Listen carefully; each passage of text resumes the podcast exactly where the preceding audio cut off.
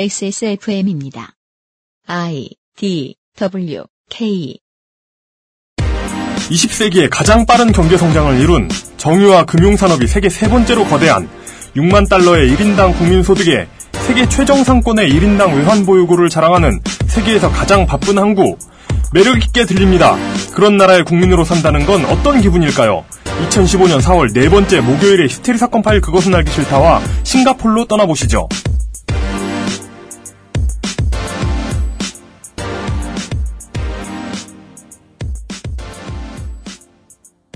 매력 있게 들립니다만 다시 해줘요. 매력있게 들립니다. 왜요? 못하네. 아, 되게 이상해. 다시 해봐. 매력있게 들립니다. 아니 하는 것처럼 어, 너무 강조하지 말고. 승질 내지 말고. 매력있게 들립니다. 오케이. 매력있게 들립니다. 그걸로 쓰자. 예. 매력있게 들립니다. 매력있게 들립니다. 아, 지구상의 청취자 여러분, 한 주 동안 안녕하셨습니까? 부디 잊지 마시고 투표권을 행사하셔야 되는 분들은 좀 가시고요. 저를 비롯해서. 네. 저도 투표권 있습니다. 히스테리 사건 파일 그것은 알기 싫다. 책임 프로듀서 유현수입니다.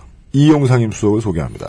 안녕하십니까. 그동안 잘 계셨습니까? 지난 4월 16일, 17일 해서 세월호 관련 추모 행사가 상당히 많았습니다. 당시에 제 친구도 한 명 콜롬비아에 지금 한, 한 1년째 가 있는데요. 가족이 다 같이 신랑이 일 때문에 갔대나 가 있는데 대통령도 거기 가 계셨죠. 거기 가서 우리를 가장 깜짝 놀라게 했던 파격 행보는 케이팝 동호회 회원들을 만나본 거였죠. 예. 그냥 저는 이상하다고만 생각했는데 예, 인터넷에 떠돌, 떠돌던 어, 이런 설득을 들어보니 뭐가 잘못됐는지 알겠더라고요. 이것은 마치 어, 버락 오바마가 네. 9.11 추모 날에 외국에 나가서 네. 미드 동호회 회장을 만나고 있는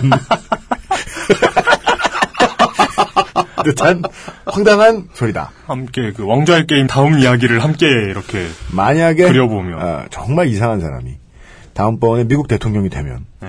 클린턴 전 국무장관이 완벽하게 지금 꼭 될 거다 이렇게 확신할 수는 없는 상황이라고 하더라고요.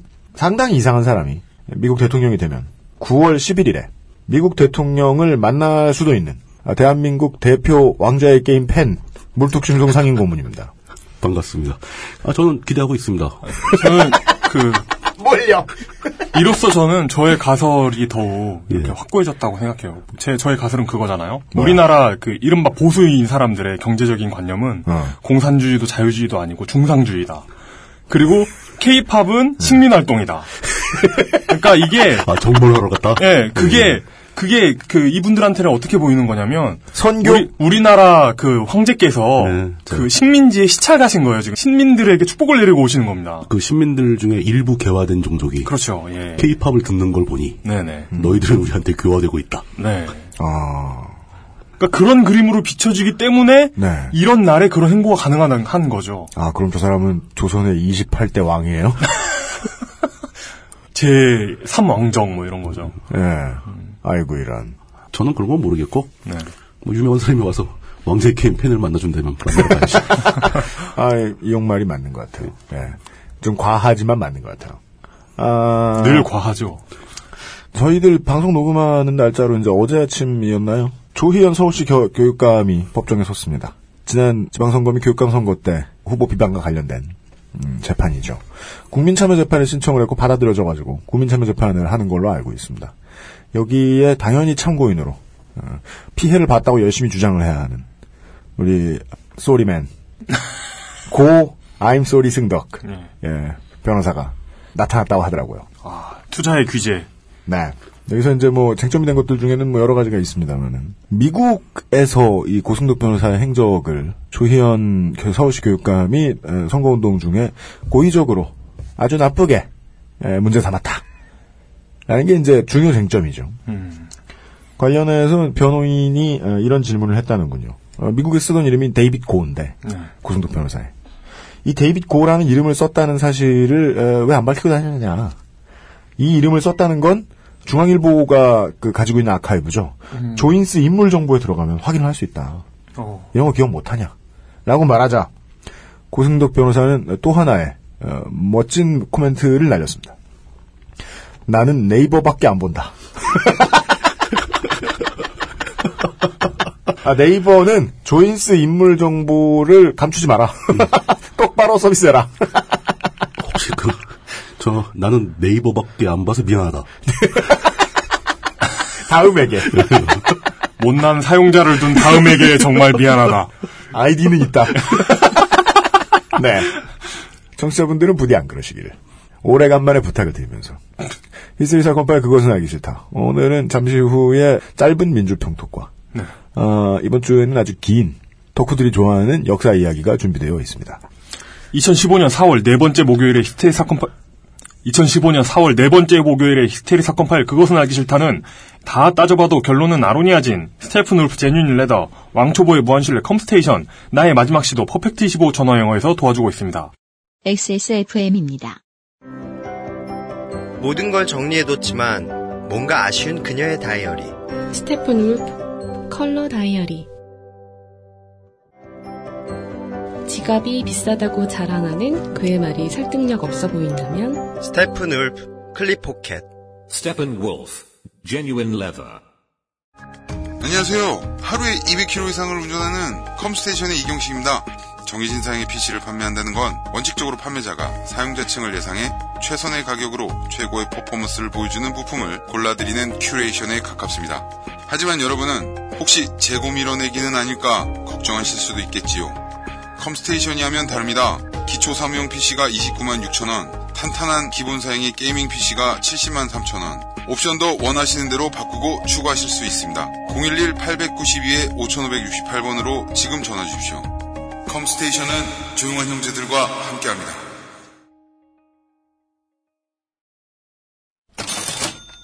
광고와 생활. UMC가 컴스테이션에 대해 가진 가장 큰 불만은 이거였습니다. 너무 이경식 사장 혼자 다 한다. 장난 아닙니다. 보고 있으면. 아, 뭐 조용한 친구들은 아무것도 안 해요? 조용한 친구들은 조용히 일만 합니다. 근데 그냥 조용히만 있어요? 그 이제 뭐 사람들을 만나고 예. 말을 많이 해야 되는 일. 그렇죠. 예. 예. 다 거의 다 이경식 사장이. 왜냐하면 조용한 형제들은 너무 조용하기 때문이죠. 그 사장 본인이 그 즐기는 거 아니에요? 즐겨요. 이게 더 문제예요. 그게 더 문제지. 예. 물론 조용한 형제들도 일만 하고 있긴 하지만 구매자 사후 지원 서비스를 한 사람이 거의 다 한다는 게 상식적으로 가능한 일이냐? 만약에 그가 쓰러지면 서비스는 누가 다 해주냐? 그죠. 제가 제일 궁금한 건 이거죠. 예. 네. 지난 2년간 잔소리를 해댄 결, 결과 직원이 늘었답니다. 음. 아, 이거 참. 가게 한 칸 더 늘었어요. 또 뽑았어요, 사람? 네. 음. 컴스테이션 다녀오시는 분들 컴스테이션 인증샷 찍잖아요. 그 유명한 이러면서 실제로 용산에서 아무도 모르는데 그냥 가게 중 하나인데. 근데 실제로 이, 아, 이경식 사장님, 이거, 그 자기가 하던 일을 넘겨주면서 되게 아쉬워할 것 같지 않아요? 음, 맞아요. 아, 내가 해야 되는데, 이러면서. 네, 네. 안 돼요, 안 돼요. 네, 예, 왜냐면, 그렇게나 수백 킬로미터를 운전하고 다니고, 사람들을 많이 만나고 다니면서도, 아직까지 그런 초고도 비만을 유지하고 있다는 건요. 살이 빠진 빠진 대로 걱정인데, 네, 이건 초- 정말 더 나쁜 거예요. 초고도까지는 아니다, 그래도. 뭔 소리야, 이문. 예. 서비스업을 잠깐이라도 해본 사람이라면 데스크탑의 부품 구입과 조립을 30분 이내에 뚝딱 해낼 자신이 없는 사람이라면 누구든 인정할 만한 컴스테이션에서 최- 새로 나온 최저가 PC와 보급형 누구든 인정할 만한 컴스테이션에서 새로 나온 최저가 PC와 보급형 PC를 구매하십시오. 네. 책임을 회피하기 위해 이런 말도 해야죠. 구매 안 하셔도 됩니다. 네, 구매 네. 안 하셔도 명령이 아닙니다. 되고요. 네. 그리고 옵션은 언제든지 교체할 수 있으시고요. 네. 네. 아, 다음 광고 하세요. 황야의 1위는 가죽의 칼질하기 바빠서인지 절대로 그렇죠. 구매자들에게 광고성 메시지를 보내지 않습니다. 일단 메시지를 보내는 것보다는 칼질을 더 좋아하는 분이라는 건 압니다. 네. 어, 그쵸, 그 친구는 칼질할 때 가장 행복해 보여. 문자보다 주먹이 빠른 한박 웃음. 어, 입꼬리가 막 올라가는데, 어우, 섬뜩하게 이렇게 옆에서 보고 있어요. 문자보다 주먹이 빠르다. 이거. 가제트예요? 문자보다 칼이 빠른 뭐 이런 황야의 1위가 이 황야의 1위 가죽 제품을 사시면 XS몰이 전송해드리는 배송 관련 문자가 전부입니다. 따로 판매 사이트를 만들지도 않았으며 덤핑을 하지도 않습니다. 그렇습니다. 황야의 1위의 이름으로 전송되는 광고성 문자의 불편을 겪으셨다면 spamcop spamcop spamcop.or.kr 한국인터넷진흥원이 운영- 운영 하는 불법 스팸 대응센터에 신고하실 수 있습니다. 신고하실 수 있습니다. 네. 예. 저희는 입장이 그렇기 때문이죠. 네. 왜? 우리가 보낸 게 아니거든. 황야일이님이 보내는 것도 아니거든. 새로 나온 A4 사이즈 클러치와 두 번째 스마트폰 파우치, 캐주얼 벨트도 당연히 XS몰에서만 판매하고 있습니다. 매우 당연히요. 예, 아, 여러 번 말씀드렸으나 어, 황야일이님으로부터 보고받은 바 아, 여전히 궁금해하시는 분들이 많으시다. 이 문자를 누가 보냈냐? 그건 중요하지 않습니다. 왜냐하면 황야의 일이가 아니기 때문이지요. 네. 확인.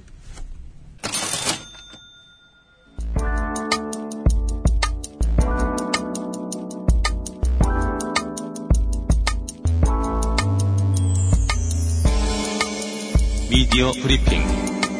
민주적이며 평화로운 뉴스 토크.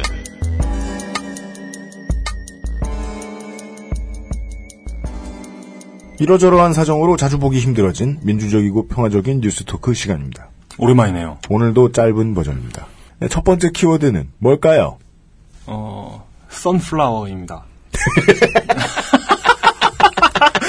아, 난 이런 얘기 하기 싫어.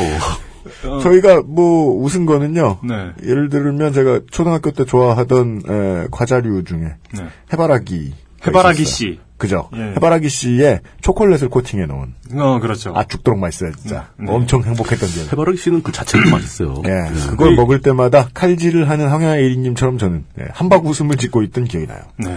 그러나 그런 해바라기 씨 이야기는 아닙니다. 네. 첫 번째 키워드. 재보궐선거 데이터 센트럴 때 못한 이야기.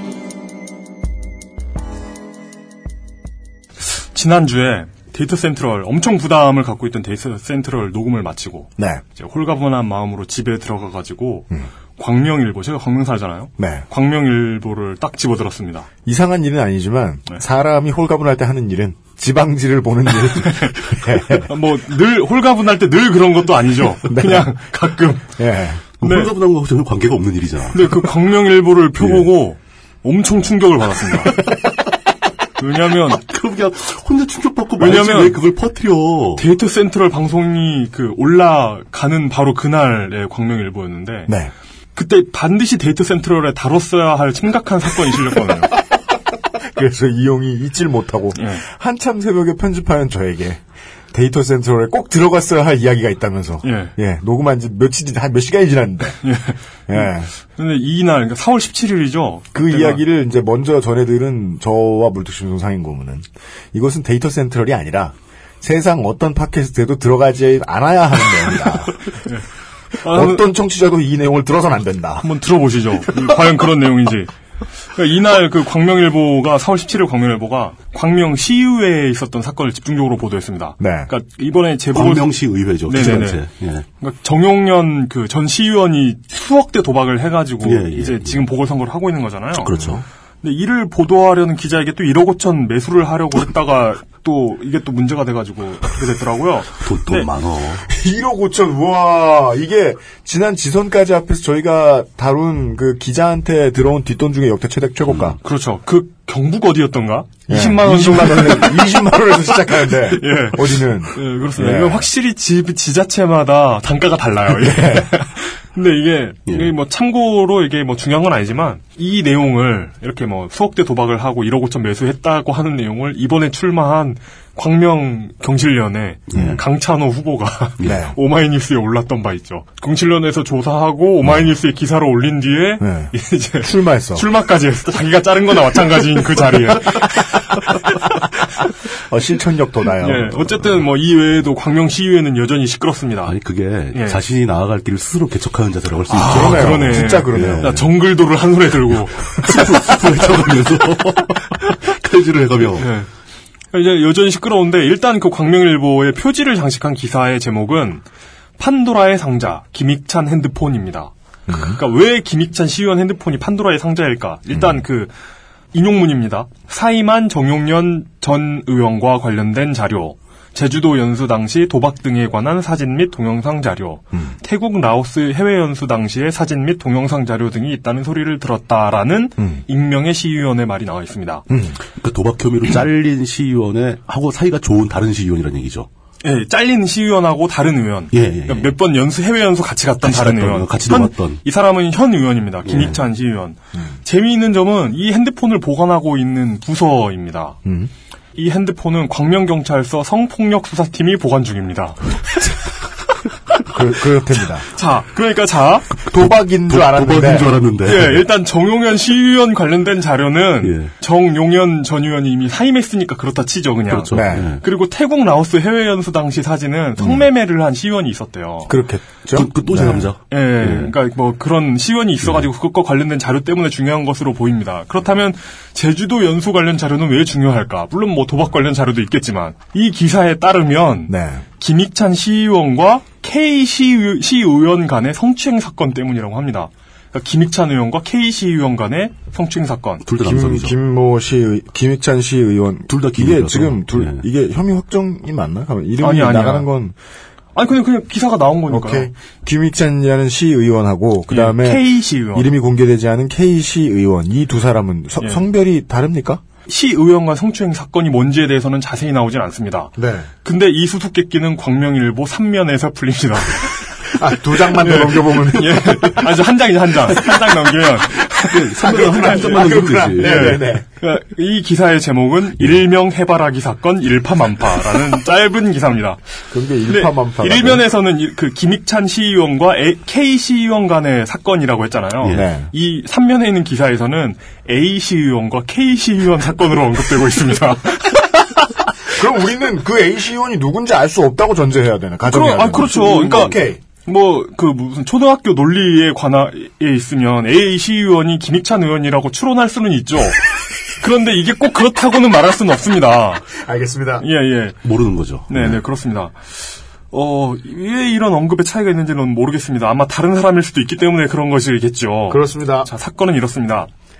작년 제주도 연수 당시 음. A 시의원이 음. 술 취해 잠자고 있는 K 시의원의 바지를 벗겨서 에이, 성추행 맞네. 남근, 즉 산의 남자의 뿌리 근자. 괄호 열고 살해남의 내일 뿌리 근자. 예. 루트. 예.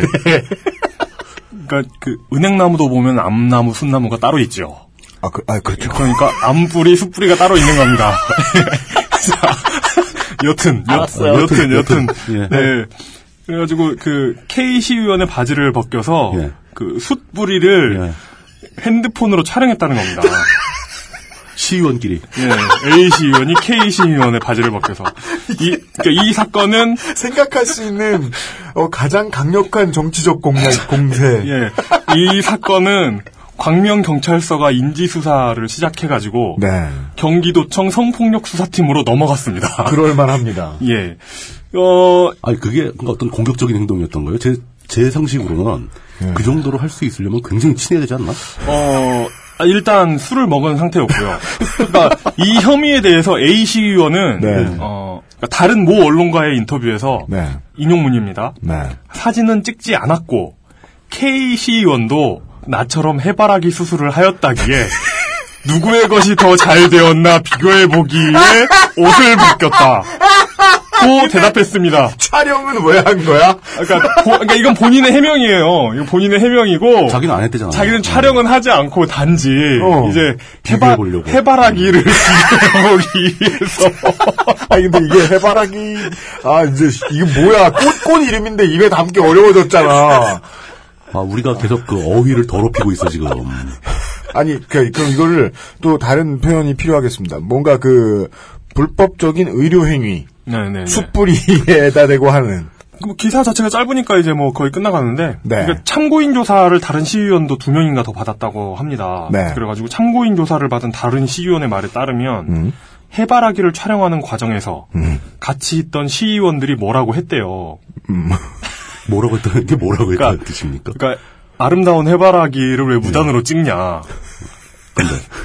해바라기 꽃을 왜 무단으로 찍냐? 저지했다. 아 하지 마라. 저지했다. 어. 예, 예, 예. 그랬더니 A 시의원이 예. 바지를 내려서 자기의 해바라기를 인증했다고 합니다. 자, 할 말이 없네, 진짜. 아 그러니까 사상 가장 들어. 이분은 현장에서도 네. 이, 건 내가 뭐 어떤 그런 게 있어서가 아니라 예. 단지 비교해 보는 것 뿐이다라는 그러니까 적극적인 해명을 하신 거죠. 근데 그것도 사실은 불법 아니에요? 이 의료 행위를 받, 시술 받는 것도? 불법인데 뭐 자기가 원해서 하는 거를 막을 수 없죠. 음, 그렇죠. 그래요? 뭐 강제로 당한 거 아니니까. 그래요? 그 의료 행위도 아마 그 무슨 뭐 의료 자격증 있는 의사가 하는 것도 아니잖아요. 그, 그렇겠죠? 그러니까 지금 그것과 관련한 자격을 줄 방법도 없어요. 그러니까. 현재 보궐 재보궐 선거가 끝나지 않았기 때문에 현재 광명 시의원은 12명이거든요. 그래요? 12명 중 최소한 2명은 네. 이 사건에 연루돼서 숯불이 끄트머리에 불법적인 의료 행위를 받은 것으로. 네, 어쨌든 뭐 이유는 모르겠지만 김익찬 그 의원 같은 경우는 A 의원. 어 아, 아니 아니 아니요. 아, 아, 예, A, 예, 예. 의원이 김익찬 의원이라고 확정 지을 수는 없죠. 당연합니다. 예. 하지만 어쨌든 무슨 어찌된 일인지 김익찬 의원은 그 새정치민주연합에서 제명되셨습니다. 그거야말로 미스테리네요. 어찌된 일인지 알 방법이 없네요. 네. 광명 시민으로서 제가 이 사건을 어떻게 받아들여야 하는지 아직 좀 혼란스럽고요. 해바라기처럼 활짝 맞아주세요. 예. 제가 저는 오히려 반대로 예. 그 제명 조치를 해준 그, 그 새정치민주연합 측 그 관련자들이 참 당황스러웠을 거다. 이, 이 전례 없던 사건. 제명 사유를 적기가 저그 사유를 어떻게 적느냐 이거. 숯불이 끄트머리 의료 행위 네. 비교. 하여튼 저는 이 사건을 접하고 그 제가 스페인 여행 갔던 때가 생각이 났어요. 왜냐하면 그, 무슨 얘기를 끊으려? 그 지평선까지 이어져 있던 끝없던 해바라기 밭이 그, 그 예전에 그 누구야 그 소, 소피아 로렌이죠. 네. 그 선플라워라는 유명한 영화가 있어요. 아, 예, 그렇죠. 네. 그 배경이 그 스페인 해바라기 밭일 거예요. 아. 네. 그게 뭔지는 알아요. 되게 멋있잖아요. 이제는 그 아름다운 것도 됐어. 그걸 그걸 이 방송을 들으시고 만약에 어떤 분이 스페인에 가셔가지고 그걸 보는 순간 이제 이 사건을 떠올리시겠죠. 아, 우리 진짜 진짜 나쁜 짓을 한 거라니까 지금. 아, 네. 허위를 오염시켜 버렸잖아. 이미 또그저 마드리드에 계신 청취자분들 계시기 때문에 예 어디 뭐 총구석에 놀러 갈 일 있으시면 저 그냥 꽃을 보, 보고 싶다 이런 저희는 예 예 그런 거고 네 해바라기를 엄청 많이 봤어. 사진도 찍었다니까. 인증샷이야. 네. 이참 아. 어려 위험한 어, 그렇습니다. 말이 되어버렸죠. 예, 아, 이번 주에 첫 번째 민주평 톡은 네, 아, 빈센트 반 고흐를 등욕하는 내용이었고요. 심지어 그 빈센트 반고의 작품까지 들어왔어 이제. 어우. 진짜 이게 저는 이런 확신이 들어요. 아, 이것보다 더 더러운 내용은 앞으로 그 알실에 나오지 않을 것입니다. 그러니까 이게, 이게 일종의 그 저거죠. 그 슬램덩크 나온 선긋기. 예. 이 이상은 갈 수 없다. 이상은 가지 않을 거예요. 네네. 절대 가지 않을 거예요. 난 이 여기까지 오는 것도 싫어. 그러니까 이걸 그냥 좀 아름다운 꽃에 관한 이야기였다고 그냥 자기 출근을 걸어서. 네. 아, 어, 더러 죽겠네 진짜. 네. 저는 아무 상관이 없는데 이런 생각이 들어요. 빨리 지자체에 대한, 지자체 행정구역에 대한 개혁이 이루어져서 헌법을 새로 제정하는 한이 있더라도 의회가 두 단계로 축소가 됐으면 좋겠어요. 왜냐면. 예, 그게 맞고. 후보가 사실 이게 해바라기인지 아닌지를 검증할 방법은 없어요. 이렇게 자신이 스스로 인증해주지 않는 이상. 근데 후보 검증의 가장 중요한 이 원동력은 여론인데 여론이 너무 많이 분산되니까요. 근데 별 사람이 다 근데 만약에 저 야 저 사람이 뭐 국회의원 출마했는데 해바라기래라고 하면 사실 좀 깨는 건 사실이잖아요. 사실 좀 깨? 좀 깨, 깨는데 예. 근데 또 비율을 보면 12명 중 2명이니까 꽤, 꽤 비율도 높단 말이에요. 어, 후보자 정보 공개할 때 이 사실도 같이 아, 저 말도 안 되는 얘기 하지 말고. 어, 저는 시술하는 사람 및 시술 받는 사람이 다 처벌이 되는 줄 알았는데 예 이건 알아보고 싶네요. 적발할 방법이 없는 거죠. 진짜요? 아, 진짜 고, 고도의 프라이버시니까 적발할 방법이 없는 그러게 거죠. 바지를 까볼 순 없잖아요. 출마하는 사람. 그 말이 안 되는 거. 인권 침해지, 그건. 음. 네. 아, 저뭐 의학적인 확신이 저는 없어가지고 긴 말씀 못 드리겠는데 이렇게만 어, 의학적인 확신은 이 시술을 하는 사람도 없을 겁니다. 아, 그거 진짜 완전히 잘못된 루머고. 말도 안 되는 얘기인데, 그걸 네. 명색이 시의원 시간 되는 사람들이 이렇게 한다는 게 참. 하여간 광명시의 최소 12분의 2가 그러고 앉아 있다는 사실을 알려드리면서 6분의 1이면 16.7%인가? 어, 그 정도? 그 정도? 네, 예. 알려드리면서 예. 아, 오늘의 두 번째 키워드로 넘어가겠습니다. 오늘의 두 번째 키워드는 토이리의 세심함입니다. 아, 그렇죠. 토일이. 이 얘기 한 번쯤 들을 줄 알았죠. 예. 두 번째 키워드. 위계질서와 사회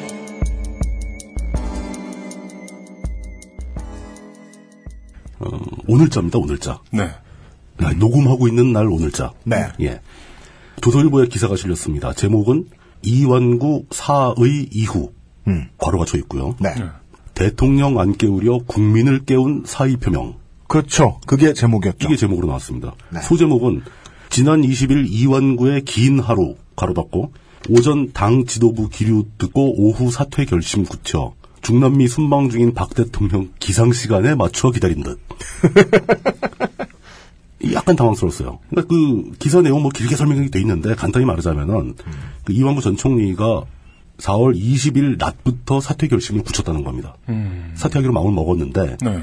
사퇴 의사 사의 표명 발표를 언론에 대해서 발표를 자정 무렵에 했거든요. 네. 그 역대 총리 중에서 사의 표명을 자정하는 경우는 처음이었거든요.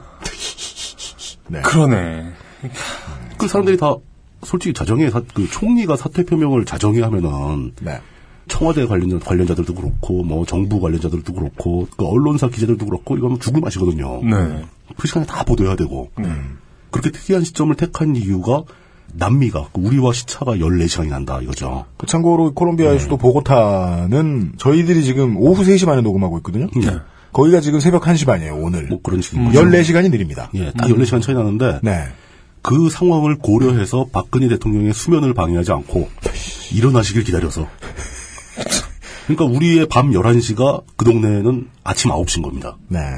어, 아침에 모닝커피 하시면서 그 소식 들으시게. 네, 그래서 한 11시 반 정도에 사의 표명을 대통령한테 먼저 전달을 했다고 합니다. 근데 이건 또 의견이 갈려요. 대통령한테 의사를 전달하는 사의 표명을 하는 과정에서 네.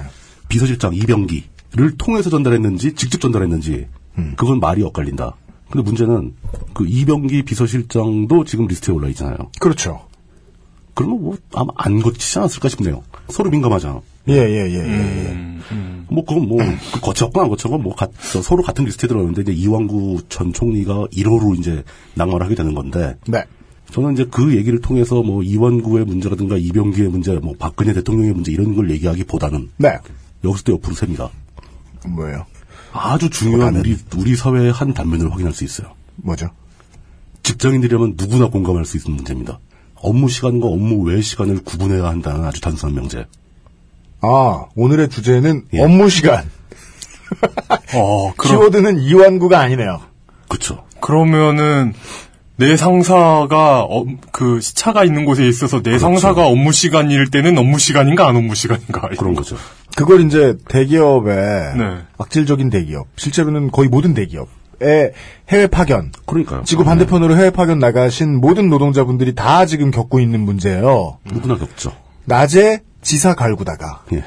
밤이 되면 본사에 전화해야 돼서 깨 있는 거예요.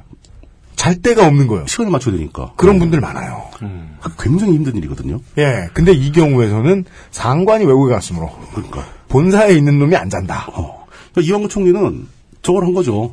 대통령 한 명을 위해서 네. 자기 밑에 있는 사실 그 이완구 총리는 공식 직제로 보면은 넘버 투잖아요. 음, 네. 그죠. 그러니까요. 예, 예. 전국의 모든 사람보다 다 위에 있고 대통령 밑에 있는 거잖아요. 네. 사실상 그 대통령 역할을 수행해야 되는 거 아니에요? 대통령 역할을 수행하고 있던 중이었던 거죠. 네. 네. 예, 뭐 근데 한 그런 세심함을 발휘를 했습니다. 음. 거기에도 연결되는 사건이 네. 최근에 부산지방고용노동청 소속의 모 근로감독관이 네. 어떤 발언을 했다가 직위 해제를 당했습니다. 직위 해제를. 네. 직위 해제가 아니라 거의 뭐 면직당해야 되는 수준의 네, 그렇죠. 발언이 나왔습니다. 그 발언 내용은 그렇습니다. 어, 여러분들이 사실은 요새 노예란 말이 없어 그렇지 노예적 성질이 근로자성에 다분히 있다. 이게 고용노동청의 근로감독관이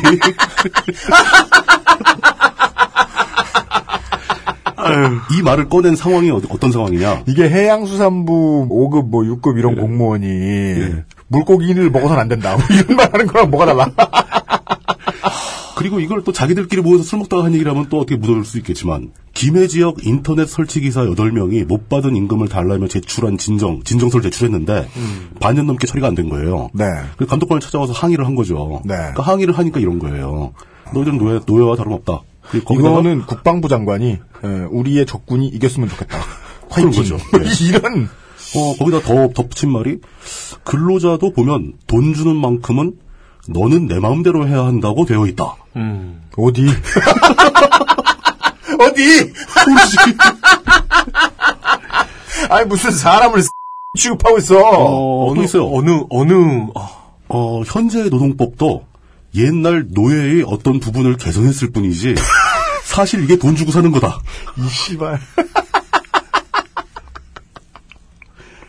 어, 설치기사들이 그 체불임금 달라고 진정을 냈는데 6개월 동안 처리도 안 해주니까 네. 항의하러 간 자리에서 이런 소리를 하고 있으니 열받았죠. 그래서 네. 이들이 당장 그 근로감독관을 직무유기 혐의로 검찰에 고발할 예정이라고 주장을 하고 있고 아, 고작 직무유기라니. 네. 6개월 동안 안 했다 이거죠. 네. 그 고용노동부 부산지방 고용노동청은 해당 근로감독관을 직위에 해제하고 추가 징계를 논의한다는 방침이다. 네. 근데 이게 직위해제도 들어가고 막 이런 게 네. 원래 이 기사를 KBS에서 단독으로 보도를 했거든요. 네. 언론에서 이게 나와 버리니까 직위해제가 된 거지. 어 그렇죠. 언론에서 보도 안 했으면 또 묻혔다고. 음. 어, 그, 여기, 이거 보면 무섭다. 예, 좀 안타까웠던 게, 사실 근로감독관들은 대부분 친절합니다. 상당수가 친절합니다. 좋은 사람들 많죠. 예. 특히 젊은 사무관들은 네. 어떻게 해서든 이 노동자의 입장을 들어주려고 그러고. 어 맞아요. 예. 예. 법적인 근거 없으면 실질적으로 일한 거 맞냐? 실질적으로 돈을 못 받았냐? 네. 뭐 이런 거 자세하게 물어보고 어디 메모라도 한 거 없냐 노트에 뭐 이런 식으로 해서 증거를 만들어주기라도 하려고 노력을 하고 네. 의뢰. 월급쟁이 편이에요. 예. 어, 그거 그- 하려고 월급 받는 그 있고. 사람들 그거 하라고 거기 있는 거거든요. 네. 물론 일부 노동 이제 근로감독관들이 이런 이상한 생각을 하고 있는 사람들이 있긴 있어요. 쩔어요. 예. 이건 노예 상의하는 말이지. 어, 이거는. 이건 이건 정식으로 근로계약을 맺고 일을 하는 대등한 관계잖아요. 네, 근로계약이라는 그렇죠. 것은 사용자와 노동자는 대등한 관계에 계약을 하는 겁니다. 네. 그런 사람들을 노예로 간주하고 있는 사람이 근로자들을 보호해야 할 임무를 띠고 근로감독관에 있다는 것은 뭔가 어불성설인 거죠. 네. 여기서 근로감독관들 중에서 상당수가 열심히 일하고 착하게 일을 하는데 가끔 이런 사람들이 있어가지고 오히려 수많은 노동자들이 아예 근로감독관을 찾아가는 것 자체를 포기하게 됩니다. 음, 한번 이런 양반들한테 뛰면. 그럼 보면은 와 이건 뭐 가서 말할 데가 없는 거죠. 예, 예, 예, 예. 그렇다면 이 사람들은 아무런 법적 보호를 못 받게 되는 거예요. 그렇게 되네요. 예. 어 근데 이제 뭐 그런 현실이 있다 하더라도 음. 더 보, 보다 이제 근본적인 질문을 해봅시다. 그 월급 받고 일하는 월급쟁이들은 과연 노예인가? 노예는 사유재산을 가질 수가 소유권. 예. 그렇죠. 예. 어, 근데 실제로 현실은 장가도 못, 시집 장가도 못 가요. 어, 원하는 대로. 아 그건 그건 무, 그 문화권에 따라, 좀 다르더라고요. 이씨. 네. 그 외거 노비는 아, 네. 그, 아, 그렇구나, 그렇구나, 그럴 수도 그렇구나. 있고. 예. 예, 그, 뭐, 집에 들어와 있는 노비는 뭐 허락 받아야 되고.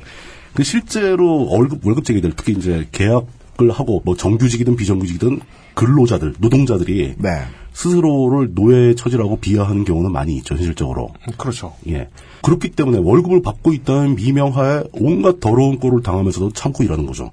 휴일에 쉬다 가도 무슨 일 있다고 그러면 뛰어나서 또 일하고, 상사가 뭐라 말하면 싫으면서 그냥 웃어야 되고, 음, 예. 그 사실 어떤 면에서 보면 그게 현실적으로는 노예일 수도 있잖아요. 아, 네네네. 그거 예. 뭐 지금 많은 분들이 공감하고 계실 그렇죠. 거죠. 그 월급 받고 일하시는 분들은 이런 생각 안 해보신 분이 없어요. 예, 예. 이게 지금 노예와 다를 게 뭔가. 음. 그 월급 때문에 더러워서 여기 참고 있는 거지. 네. 뭐 이런 얘기, 이런 하소연들 많이 하시잖아요. 네. 이 이야기는 어디로 흘러갑니까? 어. 다시 이왕군가요? 어, 조금 이따 들어갑니다.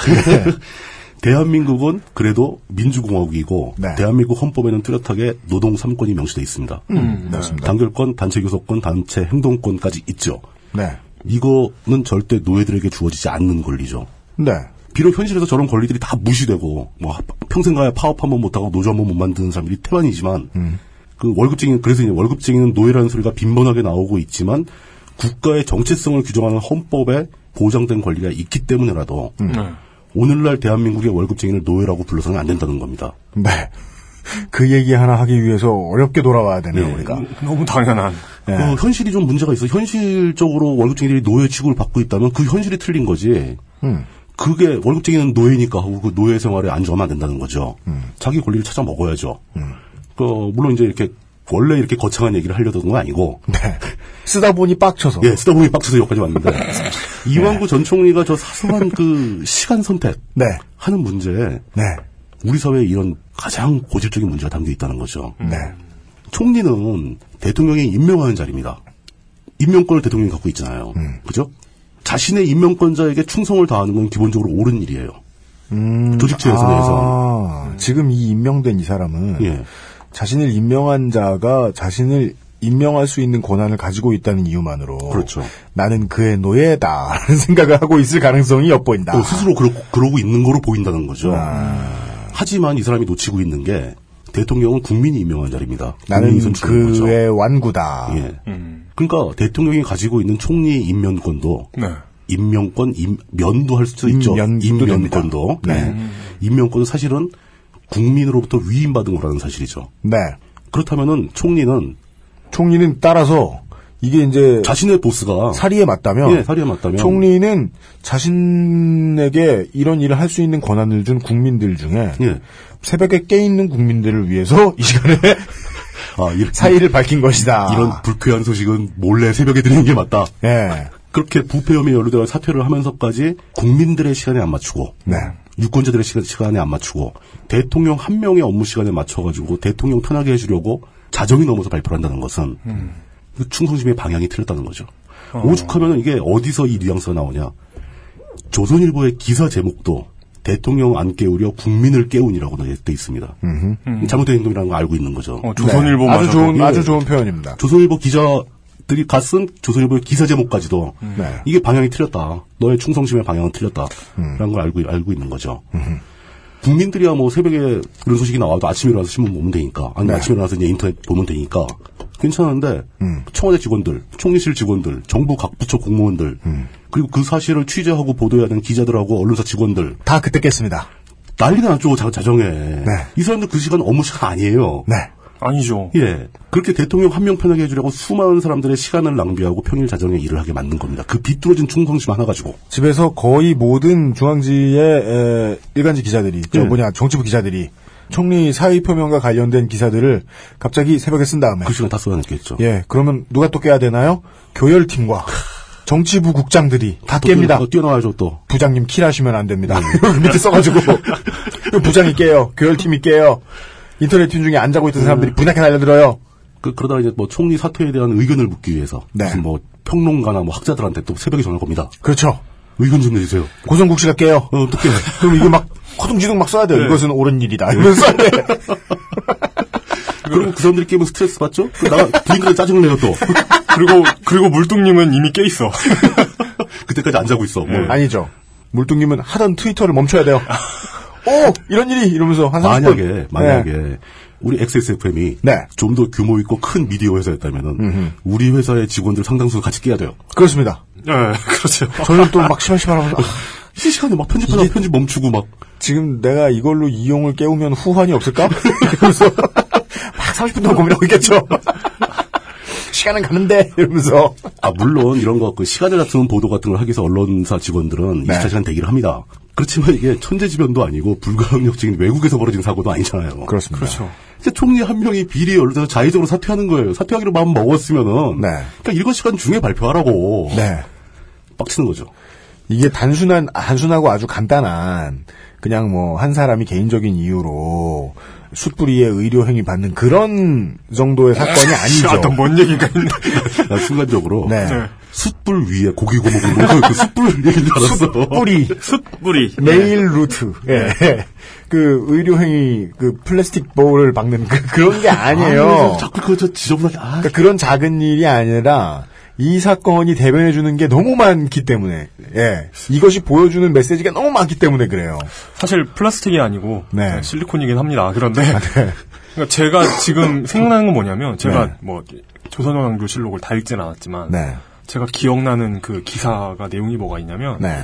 한밤중에 그 어떤 신하 양반이 네. 왕을 깨웁니다. 주상전하 이순신이 죽었답니다. 선조한테 이순신이 죽었답니다. 그러니까 그때 아마 자고 있었을 선조가 일어나서 지금은 너무 늦었으니 내일 아침 논하자. 그냥 니네가 알아서 해라. 라고 하고 다시 자거든요. 이런, 네. 이런 전장.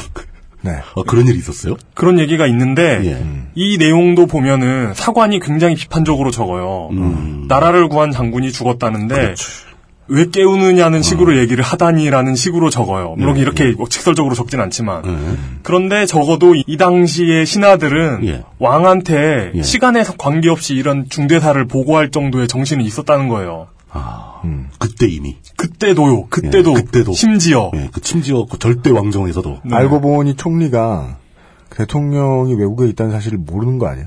모르는 거 아니야? 마음의 결정을 하자마자 지금 당장 일어나 봐라. 내가 지금 그만둘 거다. 충, 충심으로. 네. 어? 그래가지고 대통령이 지금은 자야 되니까 내일 아침에 얘기하자. 예, 그래가지고 예. 막 대노해가지고 당장 날 잘라달라! 그 청와대 당장 12시에 다 깨워 막 그러고 있었는데 네. 대통령이 하필 남미에 있는 거야. 네. 없다고! 어? 안 계셨어? 이러면서. 그럼 남미에서 주무시고 계신 거 아니야? 깨워! 그래가지고 남미 남미 시간대를 몰라가지고 대통령 그냥 커피 딱 마시고 있는데. 여긴 밤인데 왜 거긴, 거긴 낮이야? 이러면서. 하여간 중요한 일이란 말이야! 우국 충정인가. 이 상황이 바로 우리 사회가 월급쟁이들을 노예로 볼 수밖에 없는 이유. 그것에 대한 함의가 모두 담겨 있다고 보는 거죠. 그냥 위만 바라보고 보스만 바라보고 보스의 눈치만 보는 그런 구조는 굉장히 수직적인 관계죠. 네. 저는 굉장히 상식적인 얘기라고 생각하는데 네. 우리 사회의 현실과 비춰보면 굉장히 진보적인 얘기가 돼버리는 거예요. 월급을 주고받는 근로계약서라든가 그런 계약서의 양방은 대등한 관계다. 네. 그리고 조직에 똑같이 속해 있고 저 사람이 상사고 내가 부하라고 하더라도 각자 똑같이 공무원들도 똑같이 서로 자신의 역- 맡은 바 역할을 다, 하, 하- 다 하는 대등한 사이다. 이런 개념이 거의 없는 거죠. 전 이걸 이게 맞다고 보고 있는데도 네. 내 인사권을 쥐고 있는 저 보스는 나한테 하늘이고 나는 하늘이 보여도 그 보스의 충성을 다해야 되고 쉽게 말해서 나는 저 보스의 노예다. 음. 라고 생각하는 게 바로 이 수직적인 구조를 가진 사회에서 흔히 나타나는 그 권위주의적 위계 의식인데 이런 의식이 사회 전반에 퍼져 있는 거죠. 음, 네. 그렇게 되면 어떤 일이 벌어지는가? 어디서 누굴 만나도 항상 먼저 따지는 게 저 인간이 나보다 위인가 아래인가부터 따집니다. 그렇습니다. 대등한 이 사회를 같이 꾸려가는 이 공동체의 이론- 이론으로서 대등한 사회라는 개념을 놓치는 거예요. 참, 참 제가 그 인간관계 하는데 힘든 것 중에 하나예요. 바로 그러니까, 그거죠. 그러니까 만나면 나이부터 묻거든요. 예. 나이를 물어서 제가 나보다 윈가 아닌가를 따집니다. 그게 남자들만 그러는 것도 아니에요. 다, 다 그래요, 그렇습니다. 예. 예. 직장에는 뚜렷한 위계 질서가 있죠. 조직 구조가 있으니까. 저는 최근에 한번 예순 둘입니다 이렇게 말한 적도 있었어요. 예순 둘이요? 그 너와 대화하기 싫다 이거죠. 아, 꺼져라. 예. 예. 더 너- 세게 부를 걸 그랬어. 넌, 넌 어디서 반말이니? 네, 그렇죠. 형 저 마음에 안 들죠? 네. 저렇게 하죠. 만 18세입니다. 네. 그니까요. 만 살이 넘었다. 어딜 감히 내가 만 살이 넘었는데 네. 이러다 보면은 자신이 속해 있는 네. 자신이 속해 있는. 수직적 구조에서 네. 그 상하적 위계 질서라는 것은 굉장한 스트레스를 유발하거든요. 그렇습니다. 노예 생활을 해야 되는 거니까 그 스트레스가 옆으로 퍼져 나와요. 막 터져 나오기 시작하죠. 네. 그 사람들이 수직구적 그 위계를 따지는 건 다양한 방법으로 따지게 됩니다. 자기 같은 조직에 속하지 않은 사람을 만났을 때 네. 타고 다니는 차의 크기와 가격, 음. 외제차, 국산차, 입고 다니는 옷의 브랜드. 그래서 돈이 있어도 자기 상사보다 좋은 차를 못 사요. 그러니까 공무원들은 상사보다 좋은 차 큰 차 못 삽니다. 네. 맞아요. 그리고 차고 다니는 시계, 공무원들 좋은 시계 못 차요. 상관이 뭐 저 한 20만 원짜리 차고 있으면 싼 거 차야 돼요. 현기차가 그걸 믿는 거예요. 그렇지. 현기차를 지켜주는 마지막 보루는 위계 질서. 수직적인 위계 질서거든. 그 사람들 음, 네. 그다 집에 저 막 뭐 BMW 하나씩 있는데 출근할 때 썰터 물고 출근한다고. 왜냐 국장이 크레딧 네. 하고 있으니까. 그러니까요. 예. 그리고 뭐 들고 있는 백의 명품 여부 이런 걸로 뭐그 뭐 옷의 뭐 모피의 가격 뭐 이런 걸로 사람의 상하를 판단하려고 드는 겁니다. 네. 그거 굉장히 힘든 일이거든요. 네. 피곤하고. 백화점 마정이나 매장이나 마트에 가면 직원들이 다 모두 내 아랫사람으로 보이죠. 그러니까 진상을 부리는 거죠. 그렇죠. 그렇죠. 예. 예. 심지어 이런 경우도 있습니다. 백화점 매장이나 뭐 마트 같은 데 가서 직원들한테 친절하게 대하면은 내가 오히려 못난 사람이 되는 것 같다고 느끼는 경우도 있어요. 네. 내 일행이 나를 우습게 보는 것은 아닐까. 그렇죠. 그렇게 되는 거죠. 네. 그리고 이제 급기야는 이게 최종적으로 어, 무엇으로까지 가느냐. 아무것도 가진 게 없는 사람들끼리 나이로 순서를 매깁니다. 그렇습니다. 젊은 사람들을 아랫사람으로 간주하려고 그러는 거죠. 네. 그러면서 그것을 무슨 뭐 노인 공경 같은 도덕률로 포장을 하죠. 노인 공격이나 하지 말라고 그러죠. 네. 예. 연예인들한테도 내가 네 팬인데 음. 네가 나한테 감히 그럴 수 있느냐. 팬으로서의 갑질이 시작됩니다. 지난번에 제가 그런 말씀 드린 적 있던 것 같아요. 저 이발 쏘가가지고 내 옆자리 아저씨가 그런 소리 하고 있길래 제가 때릴 뻔했어 정말. 무슨 뭐? 뭐라고 근데? 이발소에는 알고 보면 흉기로 돌변할 수 있는 물건이 어, 너무 위험하죠. 많잖아요. 네, 네. 아니 사람들이 봐주니까 인기가 있고 돈을 번 건데 그걸 어떻게 사람들이 뭐 맨날 집 앞에 찾아가고 이러는 걸 귀찮게 하는 거라고 생각을 할 수가 있냐. 꼭 그런 병신 소리 할 때 병신들이 맨 앞에 반드시 말하는 세 글자가 있어요. 뭐죠? 막말로. 막말로. 막 누가 막말로라고 말을 시작하죠? 그럼 그때 때려도 돼요. 이미. 막말로- 들은 셈 치겠다. 이러면서. 막말로 시작한 막말. 막말을 하려 하다니. 막말, 막말이야? 막말로라고. 아니지. 1분 후에 막말을 하다니. 네. 너는 이미 막말을 하고 있다. 네. 막말로라고 하면 주먹으로라고. 돼. 아, 물리적으로 이러면서. 이렇게 사회 전체가 수직적인 구조를 갖게 되면 모두 모두가 네. 다 누군가의 아랫사람이고 누군가의 윗사람이 되는 거죠. 네. 소율이 수직으로 잡혀 있으니까. 음. 그리고 거기서 발생한 스트레스는 자기보다 아랫사람으로 확인된 자들에게 풀고자 합니다. 사실은 그 대부분은 자기보다 아랫사람이 아니에요. 그런 사람 없어요. 사회에서 만나는 사람 누가 아랫사람이 있어요. 다 네. 똑같이. 음. 그러다 보니까 탄생하는 게 말도 안 되는 온갖 종류의 갑질이죠. 네. 심지어 애들까지 그럽니다, 이젠. 대학생들 사이에서 신입생 군기 잡는 거, 뭐, 똥군기, 뭐 이런 거 얘기는 어, 네네네. 맨날 나오잖아요, 언론에. 이게, 이 권위주의적 퇴행 현상이거든요, 이게. 네. 어, 그것을 보여준 이번 주의 화신이 우리 토일이다. 아, 그렇죠. 네. 정점에서. 네. 유신 정권이 몰락하고 군부 독재 물러간 다음에 민주정부 10년간 기간을 거치면서 이런 권위주의가 조금 사라지나 싶고 약간 약화되는 것 같은 느낌을 받긴 받았어요. 근데 그 이후에 오히려 더 창궐 하고 있는 것 같습니다. 맞습니다. 더 강화되고. 음. 이제 이 권위주의의 폐해가 바로 어디로 이어지냐면은 우리 모두의 스트레스를 증가시키는 방향으로 발전합니다. 네. 그런 지 오래됐죠. 예, 모든 사람이 스트레스를 받고 있어요. 거기다가 더 심각한 것은 이제는 조직이나 뭐 직장이나 공무원 조직이나 이런 데서 밑에 들어온 그 아랫 부분을 차지하고 있는 그 사람들 있죠. 네. 그 사람들한테는 더 끔찍한 일이 기다립니다. 당신들은 아무리 발버둥 쳐봐야 보스가 될 가능성은 거의 없다. 아, 네네네네네. 옛날 같으면 계속 조직이 확대되고 기업이 늘어나니까 쭉쭉쭉 올라가죠. 네. 40, 50 되면 바로 막 임원진 되고 막 그러는데 네. 요즘같이 성장이 둔화된 사회에서는 그런 일이 없죠. 위에 사람들 악랄하게 버티고 안 나가죠. 네. 그러니까 밑에 있는 사람들이 올라갈 자리가 없어요. 음. 그럼 이 사람들은 진짜 억울하죠. 난 맨날 아랫사람으로 노예 취급받으면서 그냥 개고생을 했는데 영원히 콜롬비아의 새벽 1시에 네. 보고 해야 되는 거야. 계속 아랫사람인 거야. 이 스트레스가 사이드로 퍼지면서 사회 전반에 각 개인들 간의 공격성이 증가하는 양상이 보입니다. 그건 뭐 청취자 여러분들 다들 아시죠? 다 보고 계실 한국에 거예요. 계신 청취자 예. 여러분들 다들 아시죠? 온 나라가 얼마나 공격성이 늘고 있는지. 굉장히 공격적으로 움직여요. 예. 스트레스가 가중되면 공격적이 되고 공격적이 되면 바로 사회 각 계층, 각 집단 간의 연대가 파괴됩니다. 그렇습니다. 똑같이 누가 봐도 쟤들은 똑같이 을도 저런 을이 없는 약자들 중에 약자인데 그 집단끼리 서로 싸워요. 서로가 서로를 신나게 싫어하게 되지요. 한 진영 내부에서 서로 물어뜯느라고 이 내부에서 싸움이 벌어집니다. 그냥 계속 서로 뜯는 거죠. 네. 전 이 상황을 아주 극적으로 잘 묘사한 문학 작품을 하나 소개해드리고 싶어요. 뭐죠? 그게 중국의 그 루신의 광인일기라는 작품이 있습니다. 광인일기. 광인일기. 예, 광인일. 루신은 이제 뭐 아시다시피 아큐정전으로 되게 유명하죠. 그렇습니다. 그 뭐 세계적인 작품이죠. 네. 그 아큐정전이 또 유명한 게 정신승리법, 정신승리라는 말을 최초로 만든 작품이에요, 그게. 음, 네, 그렇죠. 정신적 승리법. 그렇습니다. 예. 거기서 보면 그, 아, 앞서간, 인터넷 시대를 앞서간 소설이죠. 한 예. 100년 앞서간 거죠. 네. 그 해자들의 에, 인생의 교본. 예. 네. 읽어보세요. 아주 재밌습니다. 네. 그 내용은 일단 어떤 거냐면 피해 망상증에 걸린 주인공이 네. 얘기를 하는 건데 자신을 둘러싼 주변의 모두가 다 사람을 잡아먹는 거예요. 그 그들이 나를 잡아먹으려고 노력을 해. 음. 네. 잡아먹힐까봐 공포에 떠는 거예요, 항상. 그런 묘사를 통해서 그 몰락해가는 중국의 전통적인 봉건 사회의 관습과 음. 이 관습에 저항하는 아, 억압에 저항하는 지식인들의 고통, 음. 뭐 이런 거를 아주 극적으로 잘 묘사합니다. 네. 그러면서 최후에 어린 아이들만이 희망이다. 아직 사람을 잡아먹는 버릇에 감염되지 않은 아이들이 희망이다. 라고 얘기하면서 끝납니다. 네네네. 이 개그가 아니죠. 어, 이건 진짜 등골이 서늘해지는 거죠. 네. 예.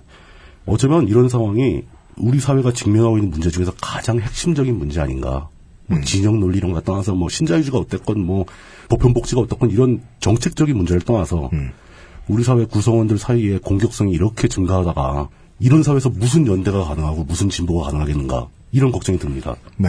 그렇지만 이 난국을 타개하고 극복할 수 있는 유일한 희망은 음. 약자들 간의 연대밖에 없거든요. 그 이런 약자들 간의 연대를 복원해야 한다라는 말이 정말 나약해 보이지만 유일한 답변인데 네. 그런 그 답답하고 약한 얘기를 함- 하면서 이 코너를 마무리해야 될 것 같습니다. 그렇습니다. 예. 네.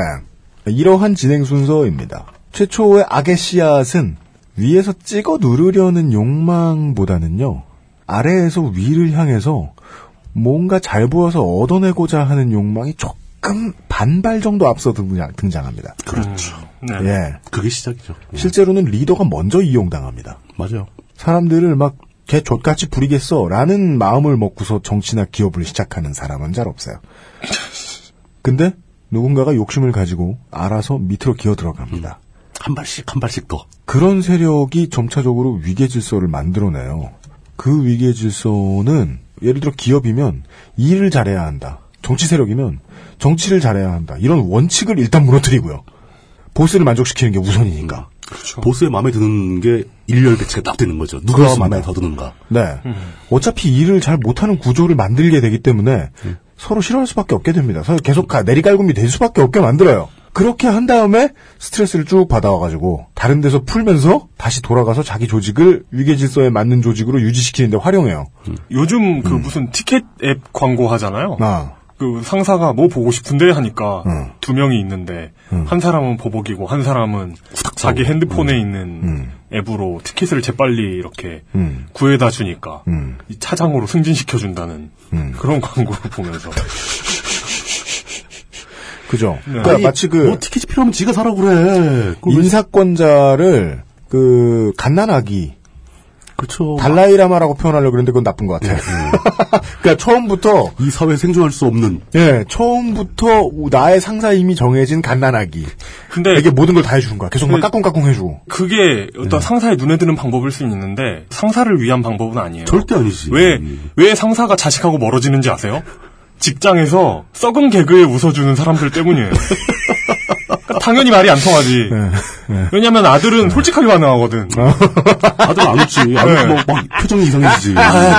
또저 소리 하네. 이러면서 그러거든. 그러면 아, 그러니까 아버지는 이제 딴 생각하는 거지. 가족과 은퇴 이후에는 그 엄존하는 현실에 부딪혀야 되잖아요. 그 상사를 사실상 죽이고 있는 거예요, 그 사람들은. 매장을 매장 시키는 거지 매장. 그리고 그러다가 그렇게 해서 받은 스트레스가 저는 이게 완벽한 결론이라고 봐요. 연대를 무너뜨리는 게 가장 큰 문제다. 그거예요. 그 그림은 너무 완벽해서 지금 연대가 잘 안 될 수밖에 없어요. 어제 요즘 팟캐스트 시대에 그런 사연이 들어왔거든요. 고등학생들한테 장학금을 주는 행사에서 안보 강연을 하더래요. 거기에서 미군 장갑차 민간인 살해 사건, 그 미선이 효순이 민간인 사망 사건을 예로 들면서 뭐, 뭐 헛소리를 하더라. 네. 근데 그 이야기는 요즘도 지금 정부가 잘 써먹고 있죠. 세월호 아, 매번 써먹죠. 예, 희생자 유가족들을 미워하게 만들면서. 근데 그걸 타파할 수 있는 논리를 생각해 보면 그 사람들이, 이 사람들이 왜 유가족들을 미워하게 됐는지도 이유가 아주 쉽게 나온단 말이에요. 그렇죠. 입장을 뒤집어 놓고 생각해서, 어, 너의 자식이나 너의 가족이 그렇게 죽었으면 너는 돈을 받고 히히덕거리면서 뒤로 빠지겠느냐. 거기에다 대고 예스를 할 사람들은 없기 때문에 제일 중요한 논리가 나오는 거죠. 그럼 왜 세월호 유가족을 미워하느냐. 내가 죽은 게 아니거든. 그렇지. 예. 결국 비틀어진 위계 질서는 그런 결론으로 가는 것 같아요. 네. 그리고 그런 유가족들의 움직임이나 어떤 행사나 이런 거를 우리 사회에 구조적으로 자리 잡은 그 위계 질서를 파괴하는 행위라고 간주하는 겁니다. 음, 맞아요. 그래서 보기 싫어하는 거예요. 어딜 감히 그걸 덤벼서 위로 기어오르냐. 네. 이렇게 생각하는 거죠. 네. 우리 사회의 아주 많은 부분을 보여주는 자화상에 대한 그게 이야기였습니다. 바로 자정에 남미로 걸려간 전화 한 통이라는 거죠. 네. 예. 총리가 주권을 쥐고 있는 5천만이 잠든 시간. 단 한 명을 위해서, 아, 한 시에 일을 했다. 라는 이야기였습니다. 예, 맞습니다. 예. 대통령께서도 은퇴 뒤가 걱정입니다. 아무도 웃어주지 않아, 이제. 네. 막 알겠습니다. 이렇게 아래 위로 훑어볼걸? 저는 제일 걱정되는 게 그거예요. 예. 저기 저 구미에 있는 예. 이상한 영정 사진들 있잖아요. 그거 다 치워버릴까봐 사람들이 자진해서 그게 제일 걱정이에요. 그, 그, 왜 걱정이죠, 그게? 그러면은 우리 대통령 개인은 진짜 엄청난 충격을 받으실 거예요. 그런 거 안 없어집니다. 그 걱정 안 아니야 없애 없애. 난 아. 나는 내가 이거 걸어. 이거 꽤 많은 분량이 없어집니다. 그건 어떤 뭐 사이언스지의 논문으로 올라간 게 아니에요. 뭐요? 그건 그 첨탑 위에 십자가 같이 올라가 있는 거기 때문에 네. 내려오지 않습니다. 첨탑 위에 십자가는 언제 내려가냐면 그 교회가 더 이상 시장에서 돈을 벌지 못할 때 없어져요. 없어진다고. 안 없어지죠? 아, 가만히 있어 보자. 안 없어지죠? 저는 저는 이게 안 없어지면 네. 영원히 저 사람들이 집권하고 있다는 뜻이거든요. 어, 그럴 것 그러니까. 같으세요? 집권이 이어진다만 없어지지만. 지금 28대 왕, 29대 왕이 나오면 안 없어지겠지. 쉽게, 쉽게 말해서 박지만이 되면 안 없어지겠네. 그러니까, 아니야, 그러니까 신동욱이 돼야 돼. 신동욱이 저, 저 뭐야 그, 그 뭐, 공화당 시대로. 구, 구미에 있는 산 이름 뭐지 그거? 뭐. 그 박정희산? 금호산 금호산? 네, 뭐, 뭐. 네. 금호산 두 봉우리가 두 명의 대통령을 의미한다고 철석같이 믿고 있는 그분들 네. 과연 그 정권이 끝난다고 없어지겠습니까? 아, 정권, 저는 정권이 끝나면은. 저는 안 내려간다에 한, 한 표. 아니요. 정, 정권이 끝나면 돈 줄이 말라요. 네. 돈줄이 마르기 때문에 치운다고 다른 돈줄을 갖다 걸지. 과연 과연 유경재단이 없어질까요? 저는 아, 돈이 없을까요? 유경재단은 그 사람들은 돈 안 주거든. 지자체에 돈 안 주거든. 네. 바보 같은 믿음은 돈으로 유지되는데 돈은 깨끗하지 못한 돈은 권력을 쥐고 있는 인디비주얼이 있어야 유지돼요. 그럼 이번 편을 음. 꼭 기억하고 있다가 어떻게 되는지 반드시 126회입니다. 예, 찜. 126회 찜. 네. 어, 저는 그 저 양팔 저울에 저울이 안 기울어지는 것 같아. 둘 다 맞는 것 같은데. 그래요? 확실하게 판단이 안 돼요. 제가 예. 친구 입장에서 물론 교세는 줄어들겠죠. 뭐야, 아, 왜 약간- 맞아? 왜 약간- 지금 맞아? 내가 하지, 처음에 게 하지만. 하지만 구민은 본산이기 때문에 예. 이슬람교가 없어지더라도 메카는 여전히 아니야, 아니야. 그 약한 모습 보인 건 UMC PD님이 먼저였어요. 왜, 왜요, 왜요? 어? 다 없어져. 그러다가 상당수가 없어질 거야. 알았어, 알았어. 그러니까. 아, 이거 싸울 수 없게 됐네. 그, 그 수, 치를 말해야 돼. 수치를 몇 퍼센트가 없어지느냐. 네. 아, 그몇 퍼센트가 어떻게 측정을 해. 그러게 말입니다. 구미의 그 영정 사진은 몇 프로가 줄어들 것이다. 어, 지금 네. 몇 개가 있는지도 모르는데. 하여간 꽤 없어진다는 이런 예상을 자신 있게 남기면서 꽤 남을 거라면 긍정적인 이용과 부정적인 UNSPD가 바- 반이나 없어졌네와 반밖에 안 없어졌네 차이. 네. 복잡하네. 이, 번 주에 민주적이고 평화로운 뉴스토크 시간이었습니다. 예. 예. 2부에서 뵙죠. XSFM입니다. 언제까지나 마지막 선택. 아로니아 침. 10분으로는 부족합니다. 당신의 실력을 충분히 높일 수 있는 최적의 시간. 25분간의 전화 영어. Perfect 25.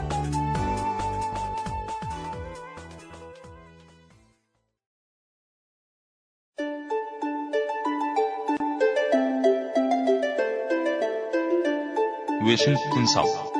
단어만 다른 우리 이야기. 뭐 인트로에 말씀을 드렸으니까 오늘 무슨 이야기를 드릴지는 청취자 여러분들이 다 알고 계시리라. 싱가포르라는 나라가 어, 관광 삼아 놀러 가보신 분들도 많을 거고요. 볼 게 워낙 많으니까요. 한국이랑 비슷한 점들도 말씀을 드리겠지만 한국이랑 다른 점들도 무척 많습니다. 위치가 위치니까 오래된 늙은 한국인들이 좋아하는 단일 민족 드립 같은 게 나올래야 나올 방법이 없습니다. 그런 곳이 좋은 게 있어요. 마치 그 GI들이랑 같이 일을 하는 카투사 병사들이 좋아하는 거 있죠. 국경일이 두 배가 됐다. 에이? 마틴 아. 루터킹 Day에도 놀고, 아하. 음, 아. 예, 심지어 슈퍼볼에도 놀고, 어. 암묵적으로 그리고 뭐 석가탄신일에도 놀고. 그렇습니다. 어. 어, 이 나라가 그렇죠. 예, 석탄일에도 놀고, 라마단도 지내고, 크리스마스도 지내고, 다 국경일입니다. 그리고 무슬림들이 있으니까 돼지 비계 기름 사용 유무를 표시해 주죠 레스토랑에서. 여러모로 지금의 여권이 좋아하는 다문화 정책도 이상적으로 잘 돼 있는 나라입니다. 그러나 저희들은 오늘 그 정도의 이야기를 들을 것 같지는 않고요. 저는 보니까 이게 제일 마음에 들더라고요. 가장 유명한 요리가 다 게예요, 게. 그, dog? 아, 아. 게. crab. 어. 찾아서 holy crab. 야, 예. 네. holy dog. 네. 아, chili crab, black pepper crab. 네네. 이런 게 되게 유명하다 그러더라고요. 게의 이야기와 더불어 여러 가지 싱가포르에 대한 이야기를 해주실 지난 40년간 싱가포르에 대해서 연구해 오셨다는 싱가포르의 달인. 예, 여행 작가 겸 어, 피고소인 싱가포르 환타님을 모셨습니다. 오, 오랜만입니다. 아, 예, 안녕하십니까. 오랜만에 뵙습니다. 아직 감옥 안 가셨네요? 아, 그래. 그 다음 공판은 5월 12일, 아, 21일 날. 네네. 최후 진술을 합니다. 과연 정의는, 법 정의는 이루어질 것인가? 이루어질 것인가? 아, 그 뜨거운 승부의 현장. 저번, 저번 공판 때 이렇게, 어, 맞다, 환타님 감옥 갔어요? 이렇게. 어, 이거 모든 트위터판에 그 축제를 벌이는. 네. 그렇습니다. 네. 아, 아직 자유로이 활보하고 있는. 네. 사법 체계의 허점의 증표. 네. 그래서 이번에 아예 그 이제 그, 그 싱가포르 수상 집안에 한번 고소를 한번 당해볼까. 제대로. 그걸 목표로. 이번엔 좀 제대로. 이번에도 명예훼손일 거예요, 아마 그러면. 네. 싱가폴이 버터칩시보다 어, 훨씬 치밀하다는 설이 있어요. 네. 네. 에, 이 이야기를 들어보죠. 아, 사실 뭐, 싱가포르이 제 전공 지역은 아니죠. 저는 인도, 중국, 뭐, 오키나와, 홍콩 이런 데인데. 수원지법. 예, 수원지법, 그쵸? 뭐 일단, 이게 또, 이카뉴 수상께서 돌아가신 지도 꽤 됐는데, 이걸 왜 저를 불렀는지는 모르겠으나. 네. 일단 뭐, 예, 불렀으니까 열심히 해볼게요. 아, 이게 그 알실의 좋은, 타, 그 알실이 원하는 타이밍이죠. 남들 다 잊혀졌을 때. 그렇죠. 잊혀져가는 타이밍. 네. 자, 일단 뭐, 싱가포르라는 나라에 대한 얘기를 하기 전에, 맞대기를 하나 하자면은, 싱가포르라는 나라의 지명이 이게 영어가 아니에요.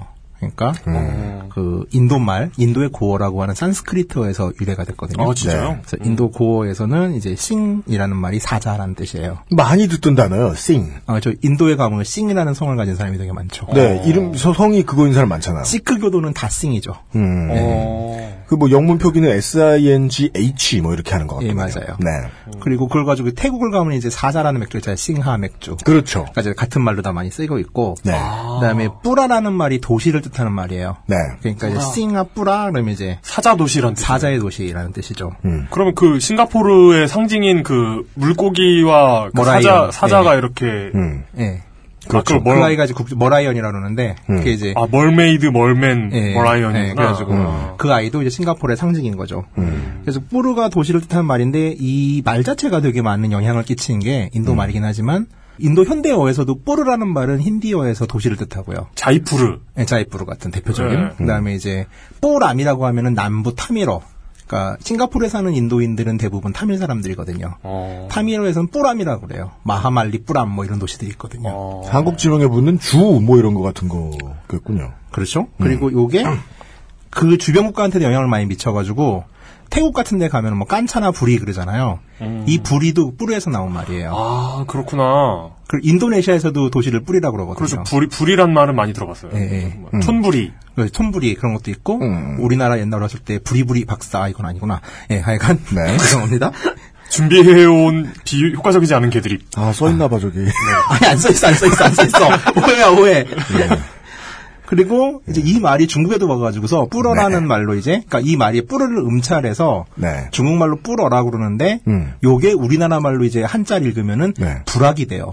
그러니까 이제 한국말 불악까지 이 인도 산스크리트의 뿌르에서 유래가 됐다고 보거든요. 어. 사실 불악이란 말은 일제 시대 때 일본에서 들어온 말 아닌가요? 그렇게 많이 알고 있는데 네. 중국에서도 불악이란 말을 써요. 아. 그러니까 그걸 이제 마을 단위로 쓰고 있고, 근데 일본에서는 이제 불악쿠라고 있는데 네. 일본은 이게 향소 부곡 같은 음. 천민들의 그쵸. 마을을 불악쿠라고 네. 해요. 네. 그래가지고 네, 네, 이제 한국에서는 약간 오해가 되는 게 나쁜 표현이다라고 오해를 하고 있는데 중국에서도 광범위하게 쓰는 말이에요. 이 뿌러라는 말은. 어, 어. 어, 그렇다면 고조선은 세계를 지배하지 않았군요. 어, 오히- 오히려 인도 애들이 지배를 했을지도 모르는. 과연, 과연 우연일까? 네. 자, 뭐 그런 식으로 이제 싱가포르라는 뜻은 사자의 도시라는 뜻이에요. 네. 그리고 싱가포르 여행 이미지 같은 걸 이제 검색하다 보면은 네. 이렇게 뭐 아까 말씀하셨던 상반신은 사자, 하반신은 물고기인 분수상이 그죠. 그죠. 예.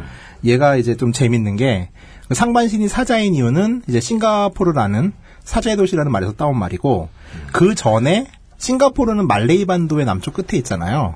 말레이 말로 이제 싱가포르는 테마색이라고 그랬어요. 테마색? 요게 바닷가 마을이란 뜻이에요. 어. 근데 그 싱가포르에 있는 사자상이 대가리는 사자고 밑은 물고기잖아요. 이 테마색이 이제 해변의 마을이란 뜻이다 보니까 그 하반신의 물고기는 테마색이라는 지명을 상징하는 거죠. 어. 그러니까 요거는 또 좀 기억을 하시면 좋은 게 결국 이제 싱가포르란 지명을 가진 두 가지. 그러니까 테마색이라는 호칭과 싱가포르란 호칭은 각각 인도계 그리고 말레이계의 단어라는 거죠. 음. 요거는 이따가 좀 기억을 하실 필요가 있고 네. 그리고 요 분수상은 이제 머라이언이라고 하는 동물인데 뭐 이제 싱가포르의 상징이기도 하고 싱가포르 관광청의 상징이기도 하고 음. 또 하나 좀 나가면은 이 테마섹이라는 데가 있어요. 네네. 테마섹 홀딩스라고 우리나라 치면 이제 한국 투자 자문 정도 되는 그러니까 국영 이제 펀드사예요. 투자 자문 회사인데 음. 이 회사의 지분의 100%를 싱가포르 정부가 가지고 있고 네. 이 회사가 실질적으로 싱가포르의 뭐 SK텔레콤 격인 싱텔 음. 혹은 싱가포르 항공 같은 모든 국영 기업을 다 50% 이상의 지분을 가지고 소유하고 있어요. 음. 그래서 이명박 정부 당시에는 이제 우리나라의 공기업을 민영화하는 과정에 네. 이 테마색 스타일로 가자라고 강만수가 막 주장을 하고 막 이러면서 아, 아, 아. 그러니까 이게 어떤 거냐면은 이제 지분은 민영화를 하되 국영 기업을 유지를 하되 이제 그 사장이나 이런 사람 CEO를 외부에서 영입해 가지고서 음. 좀더 경쟁력 있는 걸로 만들겠다라는 개념인데 여기에 이명박은 좀 더 많은 민영화 개념을 가지고 왔었죠. 못 참고. 그래서 한참 추진을 정권 초기 때 했다가 네. 이게 4대강을 하면서 이제 이슈들이 막 뒤섞이면서 중도 포기가 좀 됐었어요. 만약에 좀 4대강을 안 하고 이걸 공기업 민영을 더 추진했다라면은 네. 테마색이라는 이름은 아주 아주 우리랑 가까워졌을 수도 있죠. 그렇군요. 그게 지금 한국 공기업은 매우 박정희스러운. 이게 국가가 다 하는데 지분율이 뭐가 필요해? 이런 멘탈? 실제로 어른들이 국가에 대해 생각하는 그런. 예. 근데 여기에다가 가급적 이게 공기업의 공짜는 안 중요하네요. 기업의 기업. 지분 구조를 놓으려고 했는데 그것보다는 왠지 강만 파고 마는 게 적은 노력으로 더 많은 돈을. 그리고 박정희 스타일이라고 말씀하셨는데 얘기를 계속 하다 보면은 네. 박정희 스타일과 비슷한 부분들이 되게 많이 나와요. 음, 네. 그러니까 그렇습니다. 이거는 뭐 리카니 수장이 죽었을 때 한국 언론들도 일정 부분 조명을 했던 부분들이긴 한데 일정 네. 조명을 했는데 예 저희들은 비교적 어, 완제품이 나오지 않겠느냐 오늘 기대하고 있습니다. 그리고 뭐 테마색은 아직까지도 좀 언론에 나와요. 한 1년 전 2014년 5월 27일에 나온 보도만 봐도 예.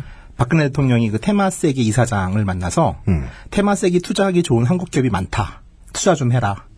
라는 말 했을 정도였고 저 살짝 부연 설명을 듣고 이 얘기를 들으니까 좀 이렇게 섬뜩하네요. 음. 그러니까 기본적으로 지금 현재 집권하고 계시는 분들이 추구하는 공기업 민영화의 모델은 싱가포르 모델이고요. 음. 네, 뭐 조선일보 같은 경우가 계속 그 싱가포르 케이스를 얘기하는 것들이 그- 그런 싱가포르 시스템을 한국 사회에 이식하려고 하는 흐름들이 되게 많이 여러 군데서 보이고 있어요. 네. 그러니까 좀 얘기하다 보면 이제 그런 부분들이 나올 거예요. 알겠습니다. 국제편은 뭐 제가 8위편 빼고 했지만은 또 이렇게 옛날부터 들어가잖아요. 음, 아, 네, 그렇죠. 네, 지금 할래니까 또 숨이 차오는데 벌써부터 네. 거기만 앉으면 사람들이 배가 쑥 나와가지고. 예. 네, 최대한 짧게 해보죠. 예, 예. 자, 우선 하던 대로 이제 구글 지도 키시고 음, 네. 싱가포르 검색하고 시작을 합시다. 네. 알겠습니다. 자, 싱가포르를 검색을 하면은 나라가 들어오는데 이게 좀 너무 축적이 크죠. 그럼 약간 축소를 하세요. 마이너스를 한 네 번쯤 누르면은 pinch to zoom. 예. 뭐, 예.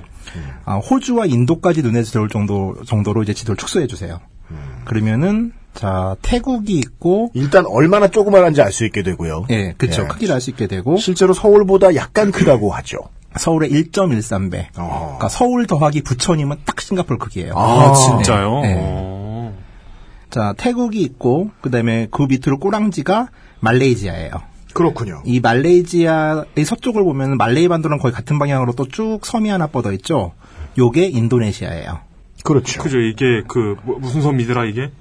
어, 수마트라 섬. 예, 맞습니다. 네.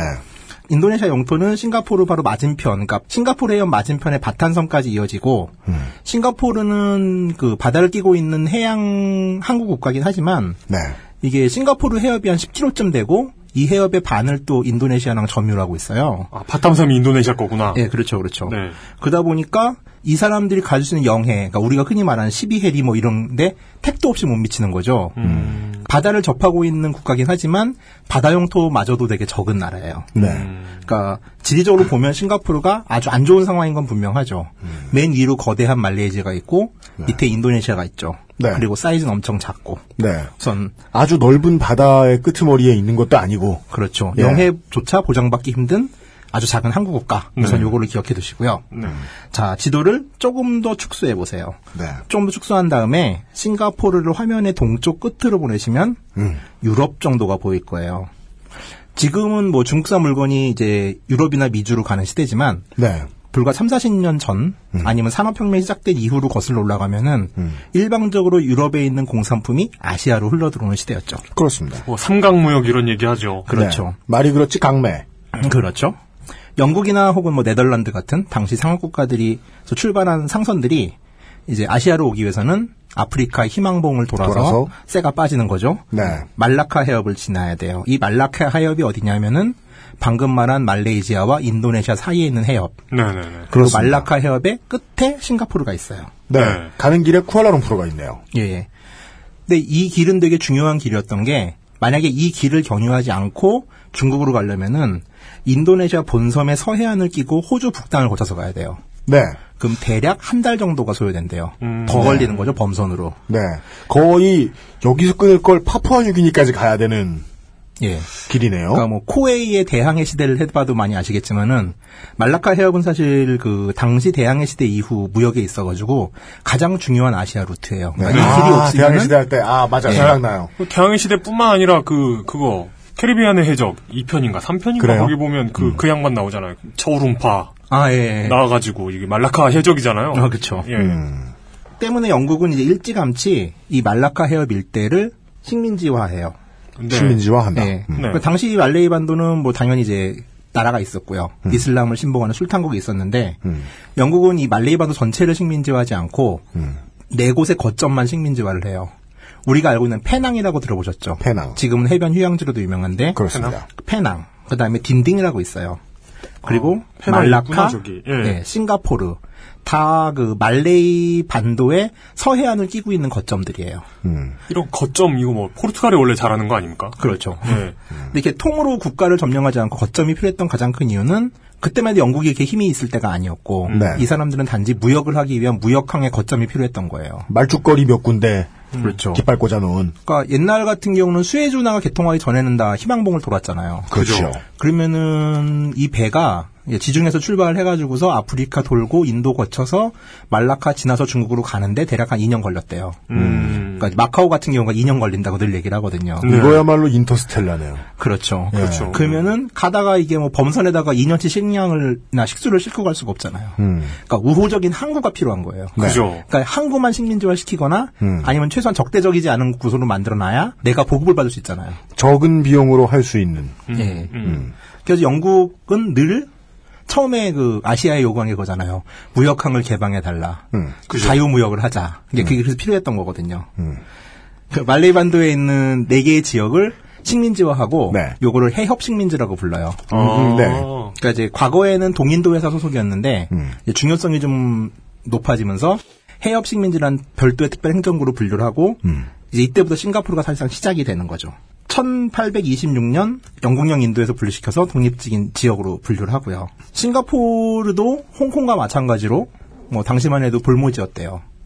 당시 인구가 개방하던 당시 인구가 1000명. 아, 불모지였다. 예. 네. 그러니까 그냥 배에서 사는 이렇게 토착민들 한 800명, 음. 술탄 왕조가 망해 가지고 가족들이 좀 있었는데 어. 그 사람들이 한 3, 40명.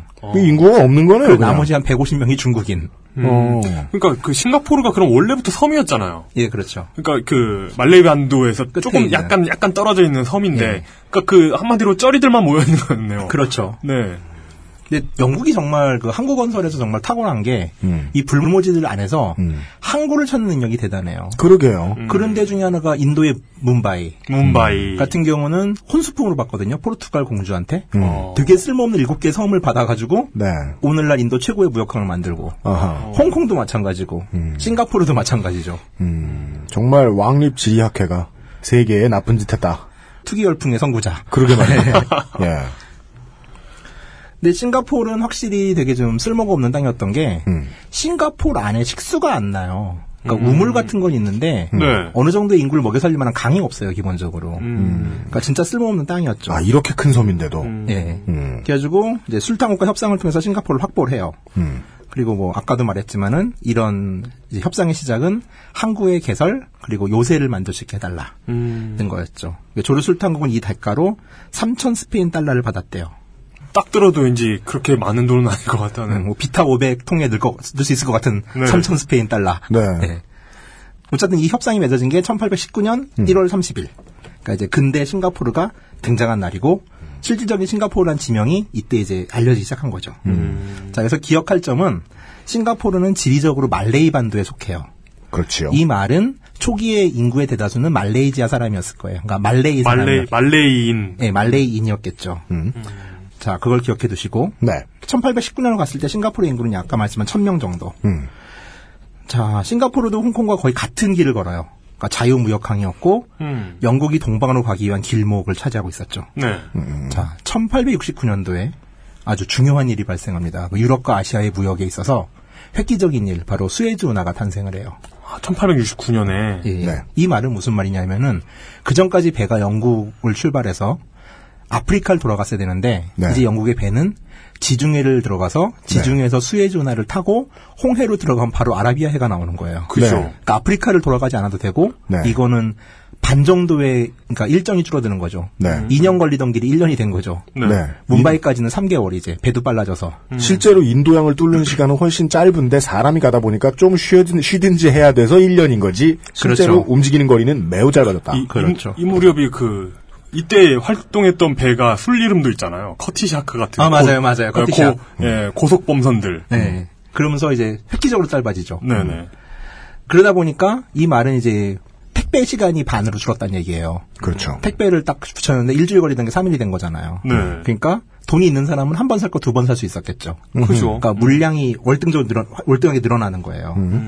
그러니까 뭐 조선일보 같은데 보면은 뭐 궁피판 어촌을 리관유가 만들었네 어쩌네 그러는데 사실 싱가포르는 19세기 초부터 이런 식의 무역항으로 발달을 했고 그다음에 싱가포르의 지정학적 중요성은 뭐 이미 다 알려져 있던 사실인 거예요. 음, 네네네네. 예. 딱 봐도 이게 그 중요하잖아요. 지도를 보면 알 수 있지 않나요? 그러니까 지도 보라고 계속 그러잖아요. 네네. 청와대나 보수 언론의 이야기는 마치 그 싱가포르 교과서에 나온 이야기를 번역한 듯한 느낌을 주고 에, 저희들은 뭐 아마 이런 이야기를 드릴 거예요. 박정희 소백과 사전 할 때 김재훈 교수님이 말씀해 주셨던 것이 가치가 없는 듯도 하지만 반드시 생각해 봐야 되는 건이었죠. 대한민국은 어차피 발전 일로에 있던 것은 맞다. 이 전제를 하지 않으면 청취자야 뭐 생각 안 해도 좋지만 역사학자나 경제학자로서는 꽝이라는 거죠. 음. 예. 아마 오늘 그런 얘기 좀 듣게 될 것 같습니다. 어, 통계로 보면요. 네. 그러니까 싱가포르의 무역액이 그러니까 수에즈 운하가 개통하기 전인 1860년부터 69년까지 네. 10년간 약 1,300만 달러 정도가 증가를 해요. 그러니까 10년간의 증가치가 그 당시 액수로. 그 당시 액수로 뭐 어마어마한 거죠, 진짜. 네. 고작 서울만한 나라다라는 걸 다시 한번. 근데 수에즈 운하 개통된 1869년부터 1670년까지 단 1년 동안 10년치에 해당하는 1,200만 달러가 증가해요. 네. 그러니까 이 당시 돈으로. 예, 예, 예. 그러니까 수에즈 운하는 정말 어마어마했던 거죠, 싱가포르로서는. 리콴유는 뱀파이어가 아니에요. 이때는 없습니다. 예, 그쵸. 리콴유. 안 태어났어요. 헤엄도 치기 전이에요. 네네. 예. 즉, 그간 10년의 발전량 1년 만에 뛰어넘은 거죠. 그리고 1870년부터 79년까지 10년 동안은 무려 3,750만 달러가 증가를 해요. 오. 그러니까 수에즈 운하가 생기기 10년 전과 10년 후의 경제 규모가 4배가 차이가 나는 거예요. 일단 여기서 싱가포르는 엄청난 발전의 기틀을 잡죠. 자, 항구가 발달했어요. 그리고 항구의 물동량이 많아졌어요. 네. 그러면 기본적으로 노동력이 필요하죠. 그죠. 옛날엔 지게차가 없었으니까. 음. 자, 영국 입장에서는 어디서 인력을 가장, 수급하기 가장 좋을까요? 요즘 생각해 보면 인도가 가장 편하지 않을까요? 그렇죠. 그렇기도 한데 네. 이때는 세포의 항쟁을 아. 치르고 나서 얼마 안 됐던 시점이었고 아. 영국은 인도에 인도 통치법을 발효시켜서 직할 통치의 기틀을 마련하고 있던 시점이다 보니까 음. 대규모의 인도인을 데려오기 힘들었고 음. 말레이시아 사람들 같은 경우는 영토가 붙어있으니까 끌어당기기 가장 좋긴 한데 네네. 문제는 항구적 대부분의 시- 그 이제 제국지 국가들은 식민지를 경영할 때 항구적 식민지로서 설정을 하고 제국 그 식민지를 관리하잖아요. 네. 네. 근데 말레이시아 땅에 있는 싱가포르의 말레인이 더 많아지면은 이로 인한 민족주의에 대한 두려움이 또 있었을 거예요. 이미 인도에서 한번 당했잖아요. 세포의 항쟁으로. 음. 아, 이, 이런 게 그 북아일랜드에서 영국이 했던 거잖아요. 그죠 똑같은 거죠, 똑같은 거죠. 네. 음. 그래가지고 어떻게 했냐? 중국인들을 끌어와요. 음. 근데 당시 중국은 해금 정책 중이었어요. 그러니까 나가면 죽어요. 음, 음. 근데 여기서도 이제 이때 중국은 태평양 전국의 남부터 시작해서 청나라 말기에 혼란기도 접어들 때였고 네. 난민들이 대거 이제 동아시아를 떠돌고 있을 때였죠. 음. 이 사람들을 대거 유입해요. 이 사람들은 위험하지가 않죠. 계란을 한 바구니에 담은 데에다가 완충제를 끼워놓은 거군요. 그렇죠. 거기다가 음. 해금 정책이기 때문에 이 중국인 노동자한테는 무슨 짓을 해도 청나라 정부가 간섭을 하지 않아요. 어차피 외교 지- 관계가 없기 때문에 음. 그리고 얘는 도망자들이잖아요, 다. 음. 되게 좋은 애들인 거예요. 되게 좋은 인력인 거죠, 쉽게 말해서. 네. 어, 이거 중국에서 탈북자들 대하는 거랑 비슷한 느낌? 자, 그래서 중국인들은 실제로 수에즈운하 이전에도 되게 많이 이제 싱가포르의 항구가 발전하면서 몰려들어서 네. 수에즈 운하가 생기기 2년 전인 1867년만 해도 이미 싱가포르 인구의 65%가 음. 중국인 노동자들로 채워져요. 어. 그냥 정말 이제 쓰기 좋은 권리를 무시해도 부담 없는 노동자들 받은 거죠. 참고로 현재 싱가포르의 인구 비중은 중국계가 74.2%. 비슷하게 이어지고 있네요. 10% 늘었죠 그때보다. 네, 예, 예. 그리고 지리적으로는 말레이지아지만 말레이인들은 13.3%밖에 안 되고 음. 인도인들도 이 당시 이제 영국인 세포위로 왔다 눌러 앉은 사람들도 꽤 많은데 네. 현재 9.2% 정도의 인구를 가지고 있어요. 음, 그때 영국이 성공했던 정책 그대로네요. 그렇죠. 음. 그리고 이것도 기억을 해두세요. 자 아까 말했지만 싱가포르는 말레이 반도에 있다 지리적으로. 음. 근데 싱가포르의 인구는 중국계 절대 우위의 국가다. 음, 네. 이건 앞으로 이제 정치 얘기를 할 때 되게 중요한 키워드가 돼요. 말레이 반도에 있는 중국인이 절대 우위인 국가. 예. 알겠습니다. 자, 이제 상투적인 얘기를 좀 하죠. 뭐 2차 대전 당시 싱가포르도 일본한테 지배를 당해요. 네.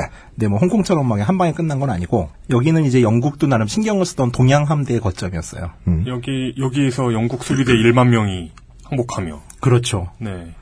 그러니까 처음에 병력은 약 9만, 정도의 동양 함대가 있었고 네. 순양함 3척, 구축함 4척, 전함 3척에 전투기 246대 음. 정도 만만치 않았죠.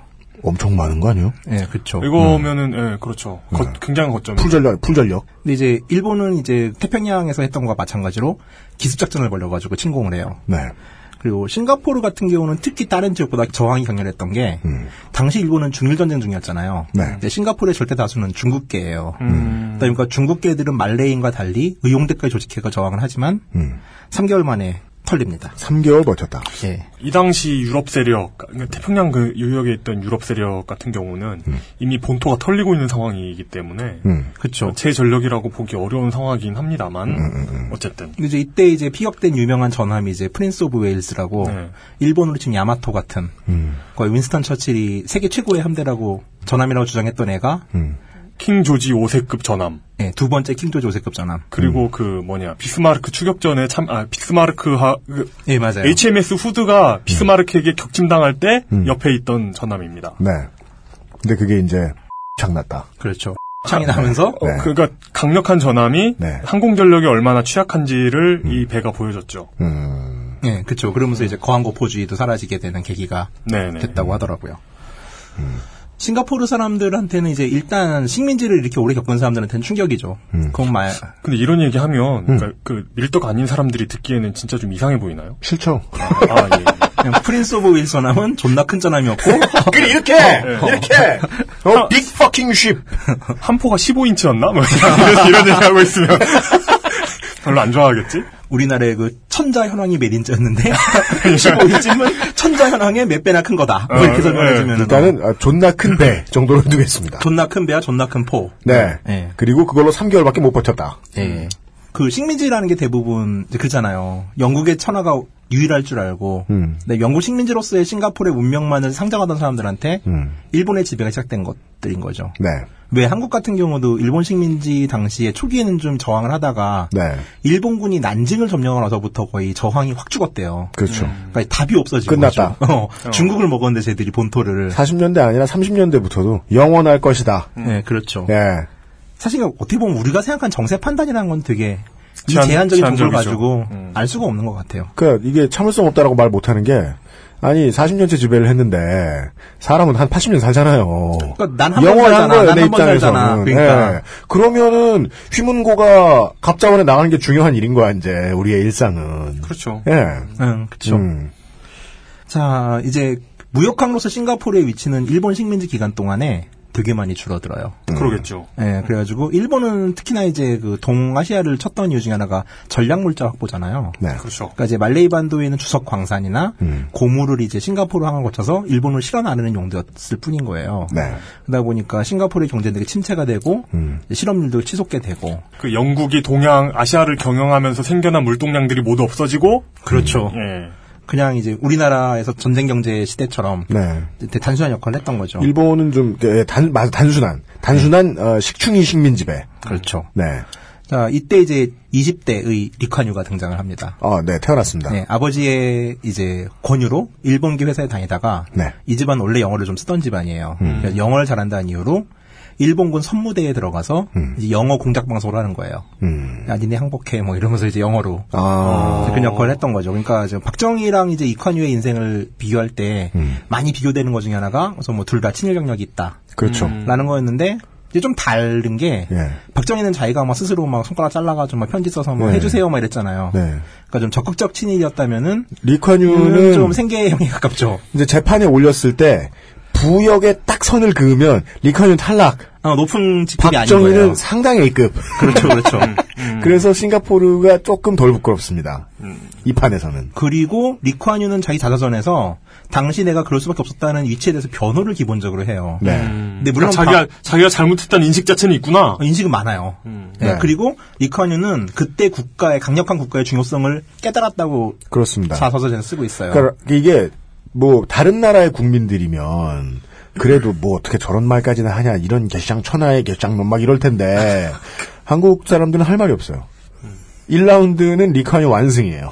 그렇죠. 심지어 변명까지 했어요. 네, 그러니까 다카키 마사오 같은 경우는 뭐 자서전을 쓰지 못하고 돌아가시긴 했지만, 네. 뭐 그분이 그렇다 하더라도 평상시 그 취향이 일본 옷을 입는 것도 좋아하셨다고는 기록이 있고 증언이 있고 논노를 즐겨봤다는. 네. 네. 그런 것도 있다 보니까 네. 좀 다른 거고. 네. 예. 자, 2차 대전이 끝났습니다. 음. 만신창이가 된 대영 제국은 이제 수많은 해외 식민지를 포기를 해요.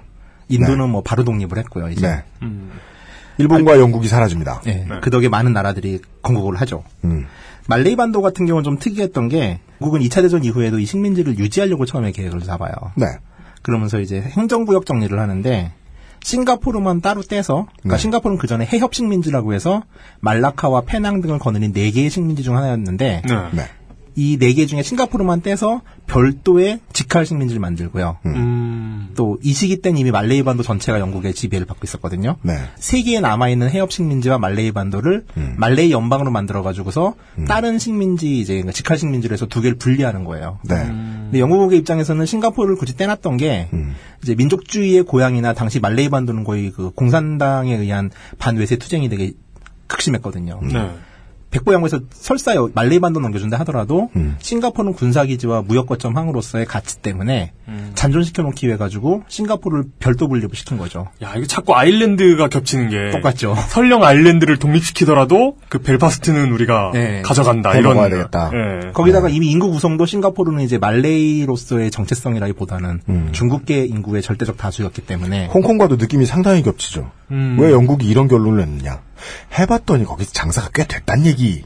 일단 그거 정도는 미루어 짐작할 수 있어요. 어쨌든 식민지 관련 뭐 잃는 과정에서든 얻는 과정에서든 그 영국의 노련함은 눈에 띕니다. 어, 얘들은 천재죠 진짜. 정말 해본 애들이 정말 잘한다는 걸 느낄 수 있는. 음. 어쨌든 이웃의 주변 나라들이 되게 많이 독립한 와중에서 말레이시아도 이제 뭐 말레이 말레이 사람들도 참을 수 없는 상황이었고 음. 엄청난 이제 반외세 투쟁. 1947년에 대대적인 대파업 같은 거 하면서 반영 투쟁을 벌여요. 네. 그 이때 이제 말레이 공산당이 모든 이제 대형 항쟁을 주도하죠. 자, 영국은 점진적으로 시민들의 권리를 인정하기 시작해요. 음. 그래서 출구 전략을 찾죠. 네. 그러니까 점진적인 권리의 인정이라는 거는 의회 설치 그리고 의회에서 토착인들, 그러니까 말레이 사람들이나 혹은 이제 싱가포르 식민지 같은 경우는 싱가포르 거주민들의 의석 진출의 숫자들이 점점 점점 늘어나는 거예요. 음, 네. 그래서 이제 권리가 늘어나죠. 네. 1954년도에 이제 한번 정치 개혁이 이루어지는데 이때 이제 싱가포르 같은 경우는 의회 수를 32명으로 늘리고 이 중에 24명을 직접 선거로 뽑을 수 있게끔 네. 하면 이제 그 중국계 사람들이 되게 많이 의원에 진출을 하면서 그들의 목소리도 낼 수 있을 거 아니에요. 내게게 하실 필요 없습니다. 많은 겁니다. 네. 홍콩이랑 비교해도 그렇고 한국이랑 비교해도 많습니다. 근데 이때 이제 영국이 주도했던 게 출생지주의라는 개념을 만들어요. 네. 그러니까 이 얘기를 하는 게 뭐냐면은 요거 재밌더라. 그 전까지는 이제 말레이시아에서 토착민들, 말레이시아에서 태어난 사람, 그러니까 싱가포르에서 태어난 그러니까 네. 말레이시아 사람이 더 많을 거예요. 말레이인들이 더 많을 거 아니에요. 예. 그러겠죠. 이 사람들 투표권을 줬는데 이때부터는 중국인 이민자들 정확히는 1942년 이후부터 거주한 모든 사람에게 투표권을 줘요. 네. 그러다 보면은 과거에 그러니까 좀 더 영국에 대해서 좀 저항적인 말레이인보다는 중국인들의 정치적 권리를 주면서 네. 이제 지배의 균형을 차지하려는 방법을 쓰는 거죠. 네. 당시 이제 그 일본군 통역사였던 리카뉴는 음. 이제 2차 대전이 끝나자마자 영국으로 유학을 가서 변호사가 돼서 나타나요. 오, 이거 역시 돈은 벌어두고 이거 이렇게 하- 살아야 돼. 간디? 한국 소설에 이런 내용 있지 않습니까? 뭐요? 커피단리라는. 리콴유예요. 그게 그래서 이제 네, 리카뉴는 꺼- 커피단리께서도 그 네. 아들이 모스크바로 유학 갔잖아요. 그죠. 리카뉴는 이제 영국에서 1950년에 귀국을 해요. 변호사 타이틀을 가지고서 네. 라이센스를 따서. 음. 자, 당시 싱가포르는 영어 잘하고 공부도 잘했구나, 이 양반이. 그렇죠. 어, 머리는 그 다카키 마사오랑은 차원이 다를 정도로 좋아요. 네. 여기는 굳이 힘 안 쓰고 잘해요. 2대0. 네. 네. 재개된 영국 식민지로서의 분위기 그리고 독립에 대한 열망들이 있었을 테고 음. 또 다인종 사회로서의 싱가포르의 그 민족 간의 갈등들 소창민인 말레이인과 인구의 절대 다수를 차지하고 있는 중국계의 네. 갈등들 네. 그리고 아무래도 서구 자본들이 많이 들어와 있는 무역항이다 보니까 부두 노동자들과 자본가들의 갈등, 특히 노사 갈등들. 그러니까 네. 엄청나게 이제 혼란스러운 시대였죠. 그러니까 한국의 해방 직후의 상황과 비슷하다고 보면 돼요. 이때 리커뉴는 좌파 변호사, 네. 좌파 변호인, 네. 심지어 노동자들의 대부였어요. 변호인이 됐어요. 예. 그러니까 대형 투쟁으로 구속된 학생들, 노동자들의 파업으로 노동자 구속된 자리에는 언제나 리카뉴가 있었어요. 그랬대요. 그러니까 그들을 야. 대변하는. 야, 이거, 이거 신기하다. 이게 지금 박정희하고 다른 어, 매체들이 했듯이 박정희하고 비교를 하고 있는데요. 네. 3대 0. 그러니까. 아, 이게, 박정희는 다르죠. 거기는 이렇게 자기가 살기 위해서 남의 이렇게 수첩을 팔았잖아요. 그렇죠. 자기의 수첩을 예. 예, 팔아서 그렇죠. 자기가 살았잖아요. 그렇죠. 예. 예. 어, 이거 훌륭한 분이네. 네. 자꾸 비교 대상이 비교 대상이다 보니, 네. 아이고, 멋있더라. 우선 리커뉴는 그러니까 자기의 힘으로 성공을 하고 자기의 힘으로 인정을 받은 거예요. 그렇습니다. 그러니까 박정희랑은 완전히 다르죠. 네. 그러니까 2년 만에 이건 우리 동네 스타 잘하는 형하고 뭐 임요한 이런 분을 비교하는 그런 그런 느낌이네. 급이 다르잖아요, 이거. 네. 그렇죠. 긍정적인 정치적 자산을 스스로 쌓아 올린 것이 있다. 그러니까 예. 일종의 명분이 있는 그렇습니다. 예. 쉽게 말하면 그거네요. 예. 그러니까 2년 만에 중국인 사회 대표적인 지도자이자 반영 투쟁의 핵심 그렇습니다. 운동가로 등장을 해요. 네. 부역의 역사가 지워질 만큼의 활동을 스스로 했다. 네. 네. 1954년 11월 그는 이제 자신의 동지들과 함께 네. 인민혁명당, 아, 인민행동당. 아, 네. 인혁당인 줄 알고. 어, 인행당, 네, 인행당. 인행당을 창당합니다. 여기는 이제 이 당시 상황이 어땠냐면은 네. 말레이 공산당은 이제 이때 재헌 의회 선거나 아니면 이제 그 제네럴 일렉션 일반적인 이제 의회를 뽑는 선거들이 있었는데 네. 말레이 공산당은 이제 무장 투쟁을 선언하면서 밀림으로 들어가 버려요. 음. 그러니까 합법적 공간에서 이 노동자들이나 이 좌파들의 입장을 대변할 수 있는 합법 공간의 정당이 없는 상태였어요. 네. 물론 좌파 정당들도 난립을 했는데 이 사람들이 대부분 말레이계거나 네. 그랬는데 표를 받기가 어렵습니다. 예, 리ኳ유의 가장 혁신적인 포지션이 뭐였냐면은 음. 사실 이 사람은 그때 어땠는지 모르겠는데 자서전으로서는 네. 자기는 단지 그 당시에 공산주의자들이 필요했었다라고 증언을 해요. 아, 네네. 어쩔 수 없이 그러니까 그 통일 전선에 합류했을 뿐이지 나는 빨갱이가 아니다. 음. 나중에 또 공산당을 탄압했으니까. 참 신기한 게그 우리 우리가 비교하고 있는 그분도 좀 좌파 경력이 있으시지 않습니까? 그렇습니다. 네. 그리고 해설도 비슷합니다. 아니구나. 이쪽은 또 해설 안 했지. 네. 우리 쪽은 어, 좌파 경력을 부인했죠. 해설 안 하고 좌파 경력을 이야기하는 사람을 좌파로 몰아 죽였죠. 그렇죠. 그렇죠. 예. 어, 빈공이 이어진 바 4대 0. 네, 거기다가 아까 말씀드렸지만은 중국인 커뮤니티 안에서의 그 독립 영웅으로 떠올랐어요. 네. 좌파 영웅이자. 아까 말씀드렸지만 중국인들은 대부분 부두 노동자였기 때문에 네. 노동 조합원이었고 네. 이 사람들이 좀 더 이제 좌경향, 좌파 성향이 강했던 거죠. 네. 근데 이 사람들이 합법적인 공간으로서 대변할 수 있는 정당이 없는 상태에서 리커니의 인민행동당은 그들을 대변했고 중국인 위주의 정당이었어요. 네. 표가 많은 사람들이 표를 주고 싶은데 그때 나타난 피규어. 예. 그렇다고 보시면 되죠. 예. 보다 인구가 절대적이잖아요. 70%가 중국계인 나라에서. 네. 그러니까 정말 환상적인 포지션이죠. 즉 괜찮은 타이밍에 괜찮은 장소에 있었던 사람입니다. 진짜 이ኳ뉴는 약간 악마적 천재성이 있다고 보는데 네. 그 20대 후반의 나이에 이 정도의 판을 뚫어볼 수 있다는 거는 어 이건 보통이 아닌 거예요, 진짜. 그게 이제 우리 같은 노인네들이 반쯤 포기하고 던지는 말이죠. 아 피에 흐르나 보다 얘는. 아, 그렇죠. 음. 낫나 보다. 음. 예, 그런 것만으로도 설명할 수 없는 탁월한 정치적 감각. 그렇죠. 중국인 절대 다수 인구 구조를 깨트려 받고 포지션 세팅은 데 성공적이에요. 이게 참 그, 이- 그 느낌. 뭐요? 그 요즘은 그냥 예능인으로 사람들이 알고 있는 기욤 패트리가 처음 나왔을 때의 느낌. 음, 왜요? 예? 왜요? 천재였잖아요. 아, 기욤 패트리야말로 옳은 타이밍에 옳은 장소에 있던 인물이었죠. 네, 진짜 천재. 엄청난 센세이션이었죠. 네. 예. 심지어 대한민국의 80%가 캐나다계가 아님에도 불구하고. 퀘벡계가 아님에도 불구하고. 그렇죠. 싱가포르의 지리적인, 에, 인종적인, 그리고 에, 저 2차 대전 전쟁사 여기까지 설명을 해드렸는데 그리고서 흘러온 것이 예, 수지지어 리콴유인데요. 아, 일단 리콴유라는 유닛이 등장한 것까지 이야기를 해드렸습니다. 오늘 리콴유 얘기를 할 거냐? 그것도 맞고요. 싱가폴 얘기를 할 거냐? 그것도 맞습니다. 싱가폴 국민 여러분들께 죄송합니다만 그 둘이 상당히 동일시 될 만한 음. 역사를 가지고 있기 때문이죠. 네. 예, 그 나라와 그 사람의 이야기를 가지고 에, 잠시 후에 돌아오겠습니다. 레이니걸 이준행 선생입니다. 지금 듣고 계신 방송은 히스테리 사건 파일 그것은 알기 싫다입니다. 굿. 또 할까요? 또 할까요? 아니요, 됐습니다. XSFM입니다.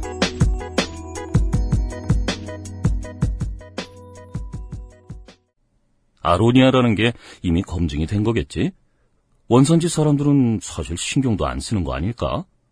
육식을 많이 하는 사람들이니까 고혈압 예방에 좋다거나 체르노빌의 방사능 오염 생존자들 치료제 정도로 쓴다거나 그 정도는 돼야 믿고 먹지. 다 알아보셨나요? 다 사실입니다. 언제까지나 마지막 선택. 아로니아 진. 내 인생의 6개월이 그냥 날아가 버렸어. 한국인 가게에서 일했지. 퇴근하면 집에 그냥 있었지. 친구도 못 만들고. 워킹 홀리데이 진짜 별로야. Um, excuse me. Why don't you call Perfect 25? 뭐? Perfect 25. 그래서 뭔데 그게? Perfect 25 English phone call service. 이거 말하는 거야? Perfect25.com? Oh, you got it right. 돌아왔습니다. 나 어디까지인지 기억도 안 나는데. 우리는 지금 어, 싱가포르가 어디에 있나, 거기에 왜 있나, 아, 여기까지는 안- 이런 걸 안 했다. 거기 있다 보니 무슨 일이 생겼고, 프린스 오브 웨일즈는 왜 침몰했으며 네, 어떤 사람들이 들어왔는가, 어떤 사람들이 이제까지 들어왔다 나갔다 했으며 최종적으로 들어왔는가, 그리고 리콴유. 소시적에 이미 잘났던 리콴유. 박정희보다 얼마나 누구보다? 잘났는가. 박정희보다. 이런 얘기까지 해드렸습니다. 아, 근데 진짜 압도적이다. 이건. 박정희에 비해. 예. 리콴유의 20대 후반까지를 이야기를 했죠. 음, 먼저 네. 거 들려주지. KBS는 들려주던데. 공산당 변호. 우리는 들려주, 예. 아, K, 아, KBS는 그런 게 바로 된다? 아, KBS에 그냥 하시고요, 그런 말. 그런 말씀. 이게 너무 좋아요. 아니야, 돈은 여기가 더 많이 줘. XSFM 안 되던데, 이러면서. 네. 1959년 5월에 이제 영연방 자치국으로서의 싱가포르에 싱가포르가 최초의 총선을 치러요. 그리고 인민행동당은 여기서 전체 의석 중 51석 중 43석을 차지합니다. 그 과반을 넘겼네요. 그렇죠. 과반만 90%요, 아. 90%. 이 선거의 의미 그리고 지금까지 이어진 의미는 뭐냐면은 중국인 커뮤니티의 지배자가 싱가포르의 지배자다. 라는 거를 상기시켜 준 거죠. 그때 문법을 정했네요. 예. 예상되었을 법했네요. 적어도 당시 중국인의 전체 투표율의 80%를 인민행동당이 가져가요. 자, 이 즈음, 그러니까 1957년도쯤에 이제 영국으로부터 독립한 말레이시아가 제헌 헌법을 성공적으로 만들고 63년도에 독립을 해요. 정확히 말하면 말레이시아 연방의 탄생이죠. 자, 말레이시아는 건국 당시부터 반공을 천명해요. 왜냐하면은 이제 대형 항쟁을 벌였던 거는 말레이 공산당이었지만 영국은 이제 그 말레이 반도에 반공 기지를 만들기 원했고 뭐 2차 대전 이후의 모든 나라들에 대해서 1세계가 가졌던 포지션이었죠. 그렇죠. 그러니까 싱가포르의 인민행동당은 하지만 당시로선 좌파 정당이었잖아요. 물론 이제 리카뉴는 당내 온건파에 속했지만 그러니까 그의 자서전에 의하면은 이제 싱가포르는 자체로서 존립에 문제가 있었다 판단을 했고 네. 말레이시아 연방에 가입을 하기 위해서 노력을 해요. 근데 이제 인민행동당은 좌파 정당이잖아요. 네. 근데 반공적인 정책을 피는 말레이시아에 가입을 했을 경우 이게 말이 되냐 개량주의다라고 해서 인민행동당 소속의 그 좌파계 정당원들이 대거 탈당을 해요. 근데 인민행동당으로서는 당시 그 좌파들의 힘, 블록이 얼마나 셌냐 하면은 전체 당원의 70%가 탈당을 해요. 헐. 근데 문제는 의원들은 거의 탈당을 하지 않아요. 의원이라서? 왜죠? 이미 리콴유 개였던 거죠, 의원들은. 아, 포섭이 끝났다. 당원과 의원들은 따로 놀았던 거죠. 뭐 이렇게 유능해요? 이 그러니까 사람은? 공주님의 말이었나요? 그 응. 하늘도 속고 너도 속고 나도 속고 모두가 속았다. 뭐, 뭐야. 취미를 돋아요. 네, 어찌됐건 모두가 속은 거죠, 진짜. 그렇게 긴 시간은 아니었을 텐데 말이죠. 그러게 말입니다. 예. 의원 배지 달고 일해봐 몇 년이라고. 음.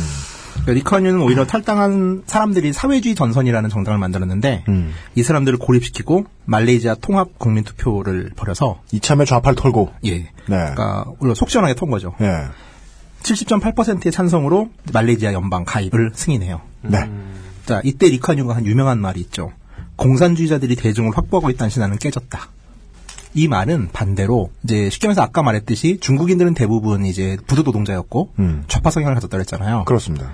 그런 정치적 성향, 사회적 포지션보다는 민족이 더 중요했다는 거고. 네. 중국어 커뮤니티의 중요성이 더 강조됐다라는 거죠. 맞습니다. 민족을 나불거릴 상황이구나라는 정치적인 계산이 확실히 끝나 있던 거죠. 많은 사람들이 예측했던 대로 중국인들의 표가 절대적일 거라는 거를 확인을 했고. 어, 이때는 정말 그 선거 서베이 같은 것도 없었을 때인데 예. 완전 순전히 감인 거잖아요. 이게. 예. 그리고 딱 그걸 한 번 확인하자마자 이제 좌파 털어도 되겠다. 라는 결론이 난 거 아니에요. 그러니까 정말로 인민행동당이죠. 너무 빨라요. 정당. 예. 예, 너무 빨라. 심지어 이 정당 마크를 인터넷으로 검색해 보면은 음. 파란색 원에 빨간색 번개 마크가 있어요. 그러니까 무슨 건전지 마크 같이 생긴 정당 마크가 번개 캡틴 아메리카잖아. 예, 약간 캡틴 아메리카 같은 플래시. 되게 재밌어요 마크가. 특이하네. 그 싱가포르의 말레이시아 연방 참여는 2년 만에 끝이 나요. 네. 인민행동당은 이때 이제 말레이시아 전역에도 사무소를 만들어서 전국 정당으로서 거듭나려고 음. 하는데 네. 말레이시아에서는 이런 인민행동당의 행동을 중국계를 결집시켜서 사회분란을 일으키는 네. 그리고 문제는 무엇보다도 당시 말레이시아 지금도 마찬가지지만은 상권들은 화교들이 많이 잡고 있었거든요. 네. 그러니까 인구 다수는 말레이시아지만은 이들이 지금 자본을 앞세워가지고 이 영토를 어떻게 하려는다 말레이시아. 그죠. 리콴유가 거기까지 내다봤을 것이라는 걸 말레이시아는 본국은 알았다. 그 저도 내다봤을 거라고 생각을 해요. 그렇죠. 예. 이게 아 결국에는 결국에는 이게 아, 이게 민족 문제구나. 그 리콴유 본인의 입장에서는 소시 적에 내가 큰 꿈 한번 꿨다가 접었다. 라는 생각을 평생 갖고 살았을 거예요. 그렇죠. 네. 말레이시아도 한번 다 해먹을 수 있었는데. 그래가지고 이제 말레이시아 당시 총리는 이제 초대 총리 라만이었는데 이런 논쟁이 시작되는 거예요. 말레이인을 위한 말레이시아인가? 음. 말레이인을 위한 말레이시아인가? 음, 음, 음, 그러니까 말레이지아의 말레이시아인가? 말레이인만의 말레이시아인가? 네. 근데 이제 이관유의 얘기는 말레이지아의 말레이시아였던 거죠. 근데 말레이시아는 화교거. 그렇죠. 그 말을 하고 싶었던 거죠. 그러니까 리카뉴는 대외적으로 이제 종족 평등주의를 음. 내세웠는데, 근데 그 사람의 정치 기반이 어차피 싱가포르 내에서도 중국계였고, 네. 결국 말레이시아에 있는 중국계를 노린 정책을 만들어냈고, 그렇게 말을 해도 중국계들이 나를 승리하게 해줄 것이다. 라는 계산이 있었겠죠. 그러니까 사실 이거는 말레이 토착민과 중국계의 싸움이었고, 그래서 리카뉴는 이 둘의 갈등은 해소될 수 있는 부분이 아니었던 거죠. 그래서 결국 이제 리카뉴는 말레이시아의 압둘라만 수상과 비밀 협정을 맺고, 1965년 8월 9일 라만이 싱가포르의 말레이시아 탈퇴를 공식 선언해요. 네. 그리고 이때 이제 뭐 검색해 보시면 아시겠지만, 그리고 수많은 이제 보수 언론지에서 나오지만은, 이제 리카뉴가 이때 펑펑 울어요, 진짜 생방송되는 네. 도중에. 네. 그러니까 리카뉴는 후일에도 싱가포르는 말레이시아에 남길 원했고 음. 눈물로 싱가포르의 축출을 말렸다고 자선을 밝히고 있는데 근데 정치 상황만 놓고 보면은 이건 리카뉴가 자초한 부분들도 분명히 있고 만약에 리카뉴가 중국계 위주의 정책을 피지 않았다라면은 또 거기에 전국 정당화에 대한 욕심이 없었다라면은 이거는 싱가포르는 말레이시아 연방에 남아 있을 수도 있었던 일이라고 좀 보거든요. 저- 저는 되게 간단하고 쉽게 보는 게 자신의 집권 가능성을 놓고 저울질을 하다가 나라를 다른 데 맡겼다가 다시 찾아온 격. 그러니까 한국으로 비유할 것 같으면 그냥 본인이 개인이 자기 밑에 당원들, 자기 밑에 보좌관 몇 데리고 당을 옮겼다가 다시 튀어나오는 것 같은 수준인 거예요. 근데 이게 국가적인 차원이었다는 게 좀 단위가 컸을 뿐이지. 그러니까 상황 자체는 되게 의심스러운 상황이죠. 그러니까 리카뉴의 후일 자서전 그 말에도 불구하고 이거는 타협할 수 있는 여지였어요. 리카뉴의 욕심만 아니었으면은. 본인의 집권 의지가 아니면 설명될 방법이 없어요. 그리고 그게 설명해 주기에 제일 논리적인 것 같아요. 그리고 사실 이런 그 지금까지의 어떤 20세기의 현대사가 돌아가는 걸 보면 분리 독립을 원하는 경우는 많지만 이렇게 이유나 뭐 이런 게 아니고서는 이렇게 어디가 그냥 떨어져 나가기 그러니까 쫓아내는 경우는 흔치 않거든요. 강제 독립 최초의 사례라고 그러죠. 네. 음. 예, 뭔가 그 사연이 있을 거라는 생각은 들었는데. 네. 어찌됐건 리카뉴의 눈물은 싱가포르 사람, 특히 중국계들에게는 되게 깊은 인상을 남겨요. 음. 그렇죠. 예. 후위를 위해서 보험을 들어드는 눈물인 거죠. 최고죠. 정치인으로서는. 왜? 지금 큰 파이 하나 잃었으니까 나머지 하나 평생 가져가는데 겨우 미디어에 노출된 눈물 한 방으로 끝낸 거죠. 음, 그렇죠. 얼마나 똑똑합니까? 결국에는 야심을 부리다가 쫓겨난 건데 그렇죠. 그게 결국에는 크고 숭고한 꿈이 좌절된 어, 어떤 그 민족적 한으로 승화시킨 거죠. 그죠. 이용이 지적한 게 그 부분이 되게 무서운 것 같아요. 아니 나라를 강제로 독립시키는 게 어딨어. 즉 말레이시아는 리콴유 한 사람을 내쫓은 거다. 그래가지고 이제 싱가포르 독립 선언문 중에 리카뉴가 이런 말을 이런 문장이 있습니다. 이런 말을 해요. 저에겐 싱가포르 독립은 아픔의 순간입니다. 저는 말레이와 싱가포르가 통합되어 말레이시아라는 한 나라가 될 거라고 평생을 믿어왔기 때문입니다. 꺼이 꺼이 꺼이. 꺼이꺼이라는 말도 했습니까? 그게 원래 아니요. 그게 아니에요. 그게 원래 내 거임 내 거임 내 거임. 내 꺼임 꺼임 꺼임 이렇게. 자, 이렇게 싱가포르는 1965년 독립을 합니다. 자, 싱가포르의 독립에 리카뉴와 인민행동당 개인적 욕심이 정말 얼마나 개입했는지는 네. 사실 뭐 본인들이 부인을 하기 때문에 이건 뭐 추측을 할 수 있는 부분들이죠. 그렇습니다. 일단 공식적으로 반대를 했으니까. 자, 싱가포르의 영토는 서울시의 1.13배, 그러니까 부천과 서울을 합친 거. 네. 딱 그만해요. 땅으로 봤을 때 뭐 좋지 않아요, 조건 자체는. 식수조차도 인도네시아의 반탄섬에서 받고 있어요. 파이프로 연결해서. 그러니까 식수조차 자립이 안 돼요. 물조차 자립이 안 되면 자립되는 거 없다고 봐야 된다. 그렇죠. 이거 뭐 학교 운동장 짓기도 애매한 땅이네요. 산도 없어요. 아니 예전에 있었어요. 조금 얕은 산이 있었는데 다 써- 썼겠죠, 타서 지금. 예. 이제 매립을 했죠. 간척지. 그렇죠. 그러니까 작은 나라들의 특징이죠. 거기. 있는 흙까지 알차게 퍼다 썼겠죠. 그래서 뭐 네. 흙도 이제 공사하는 골재 흙 같은 경우도 아, 수입해야 된다. 네. 4대강에서 흙이라도 나오는데 네. 모래라도 나오는데 여기는 말레이시아랑 인도네시아로부터 흙도 수입하는 상황이에요. 아, 흙이 없구나. 그러니까 뭐 물과 흙도 수입하는 정도다 보니까 뭐 쌀이 같은 주식이나 음. 네. 야채 같은 기본 먹거리들은 말할 필요도 없죠. 그렇습니다. 가진 건 돈뿐입니다. 이게 이제 우리한테 알려진 싱가포르의 보수 언론이 강조하는 지점이고.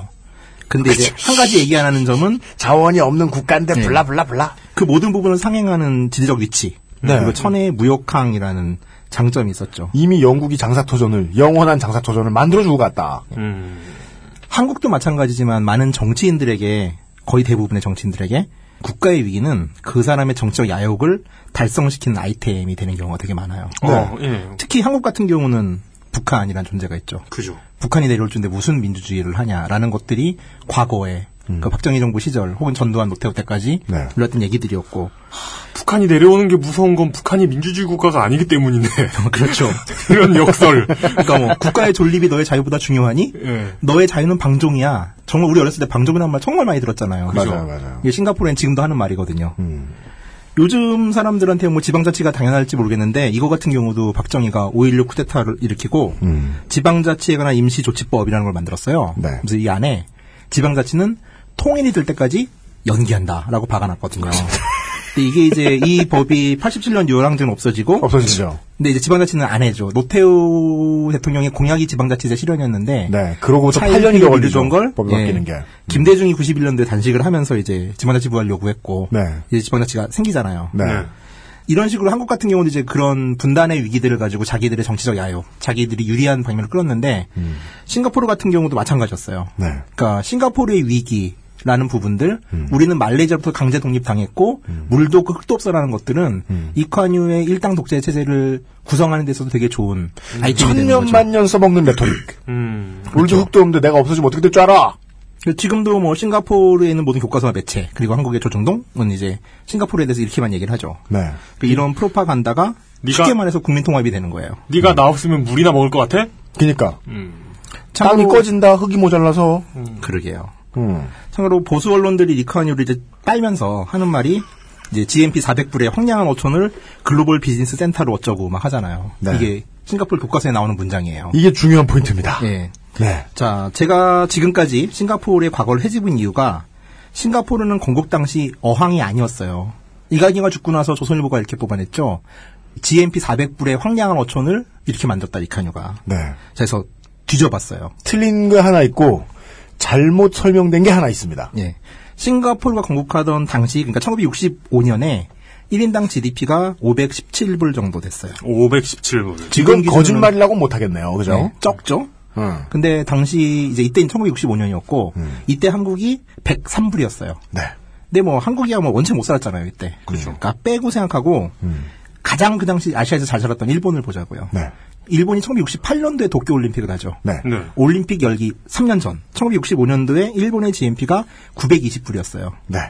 그러면 싱가포르는 최소한 일본보다는 반절가량의 네. 일본의 60%에 육박하는 1인당 국민 소득을 이미 가지고 있던 나라라고 하는 게 논리적이다. 그렇죠. 그리고 홍콩이 당시에 649불이니까 조금 좋았고 타이완은 상대도 안 될 정도로 적었고요. 음. 그러니까 연방에서 막 잘렸다고 리카니가 울었잖아요. 말레이시아 연방에서 잘렸다고. 네. 근데 말레이시아가 그때 GNP가 312불이었어요. 그러니까 싱가포르는 말레이시아보다 두 배 정도 잘 살았어요. 잘 살았어요. 예. 예. 그러니까 오히려 싱가포르가 독립을 요구해도 이상하지 않을 상황 같은데요. 그렇죠. 왜냐하면 말레이시아 경제를 만약에 통일된 상황이었다면 말레이시아 경제를 끌어갔을 가능성이 높으니까. 싱가포르에서 버는 돈이 말레이시아로 갔겠죠. 네. 뭐로 봐도 상황이 뒤집혔다는 거예요. 그래서 하여간 저희가 어, 싱가포르 환타님께서 지금 드리고자 하는 말씀은 이겁니다. 517달러는 결코 작은 돈이 아니었다. 그리고 보수 언론이 지금까지 했던 싱가포르의 신화의 대전제부터 틀렸다라는 거죠. 네. 싱가포르의 건국 당시 상황은 굉장히 좋았어요. 일단 못 사는 이란 말 지워주고요. 예, 최소한 한국에 비해서. 네. 그리고 인프라가 있었죠. 그리고 어촌 이건 틀린 진술로 볼 수 있다. 어촌은 이제 1819년 영국이 처음 싱가포르를 접수했을 때, 네. 카 어촌이었던 거죠. 그, 그 섬에 천명 살 때. 네, 천명 살 때. 근데 이미 그때로부터 130년 정도가 흘렀잖아요, 지금. 네. 네, 네. 보수 언론의 주장에 의하면은 리컨의 나이가 한 200살이 되거나. 뱀파이어. 네, 그렇죠. 네. 그죠. 그리고 또 당시 517달러인데 어촌이었다. 그랬으면 매우 부자 어촌. 하여간 어촌도 아니었고 다금바리가 만선을 이루고. 아, 그, 남방 쪽은 다금바리가 흔한데, 네. 맛 없어요. 아, 그게 예. 살이 물러가지고. 예, 예. 예. 아니 뭐 통조림이나 어묵이라도 해서 다금바리 뭐, 뭐 어쨌든, 네. 예. 여, 여간의 그, 그, 그 부분이었습니다. 맞는 진술이 아무것도 없는데, 사실 조선일보가 그렇게 말하는 것만 해도 우리 입장에서는 그냥 코웃음을 치고 지나가도 됩니다. 우리 얘기도 아니거든요. 문제는 싱가포르 국민들이죠? 음. 이걸 믿고 살아야 된다. 이거에 대해서 다른 얘기를 자꾸 나불거리고 다니면은, 싱가포르는 최대, 사람을 때리는 형벌도 있죠. 아직도요. 뭐 인터넷에 보면은 맞아서 고자가 되었다는 얘기도 있더라고요. 하지만 거기를 때리지는 않습니다. 그런 환치기.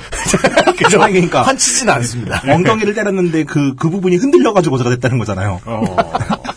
덜렁 이러면서 철푸덕. 네. 어허. 이제 혼내자, 이런 거. 그만. 네. 이거 강아지가 이렇게 그, 그걸 많이 하거든요. 뭐요? 아, 빠는 거 짓거? 아니요. 그 그럼. 이렇게 신나게 이렇게 붕가붕가. 아, 네네. 암캐랑? 아, 혼자 아, 혼자. 아, 사람 다리 감고서? 아니, 그 뭐, 방석 치기가 좋아하는 방석이 있어요. 아, 걔랑 하고 있는데 그걸 하고 있으면 이렇게 놀란단 말이에요. 그러니까 전, 그, 저는 사실 괜찮은데. 응, 여자들 놀래죠. 예, 놀, 그, 놀라가지고, 음. 하지마, 그만! 이런 걸 했더니, 네. 이제, 환타님이 그런 거 할 때 잘할 수 있을 것 같아요. 그만! 안 돼! 오늘은 그만. 네. 아이, 좋아. 네. 그만, 그만이라고요. 그럼, 여간에, 예. 사람을 때리는 나라고요, 합법적으로. 계속해요? 네. 자, 자, 이카뉴가 만든 복지국가 싱가포르라는 이미지가 되게 많죠. 그러니까 일반적으로 한국 사람한테 알려진 싱가포르라면은 무지무지 깨끗하고 네. 복지 정책들이 잘 돼 있고 네. 특히 가장 이제 많이 강조되는 게 모두가 내 집을 가진 나라라는 신화가 있어요. 어, 진짜요? 네. 예, 예. 이거는 한겨레 같은 경우도 취- 취재해요. 어. 그러니까 이제 그 공공복지 정책 관련돼서 자 싱가포르가 복지국가로 주장하는 가장 큰 근거 중에 하나가 아까 말했듯이 싱가포르의 공공주택 시스템이에요. 음. 현재 싱가포르는 주택의 82%가 공공주택이에요. 어. 네. 그러니까 이제 민간 주택이 18%밖에 안 되는 거죠. 음. 자, 주택 시장 전체를 정부가 통제를 하고 있고 땅이 어차피 80% 정도가 정부 땅이에요. 싱가포르는 그러다 보니까 정부가 땅을 가지고 있으니까 저가 공급이 가능하죠. 음. 그리고 이제 대부분의 국민들도 당연히 이제 민- 공공주택에 살고 있고 네. 이제 민간주택은 콘도라고 부르는데 네. 이제 우리가 아는 콘도랑 다른데 이제 엄청난 부자들인 거죠.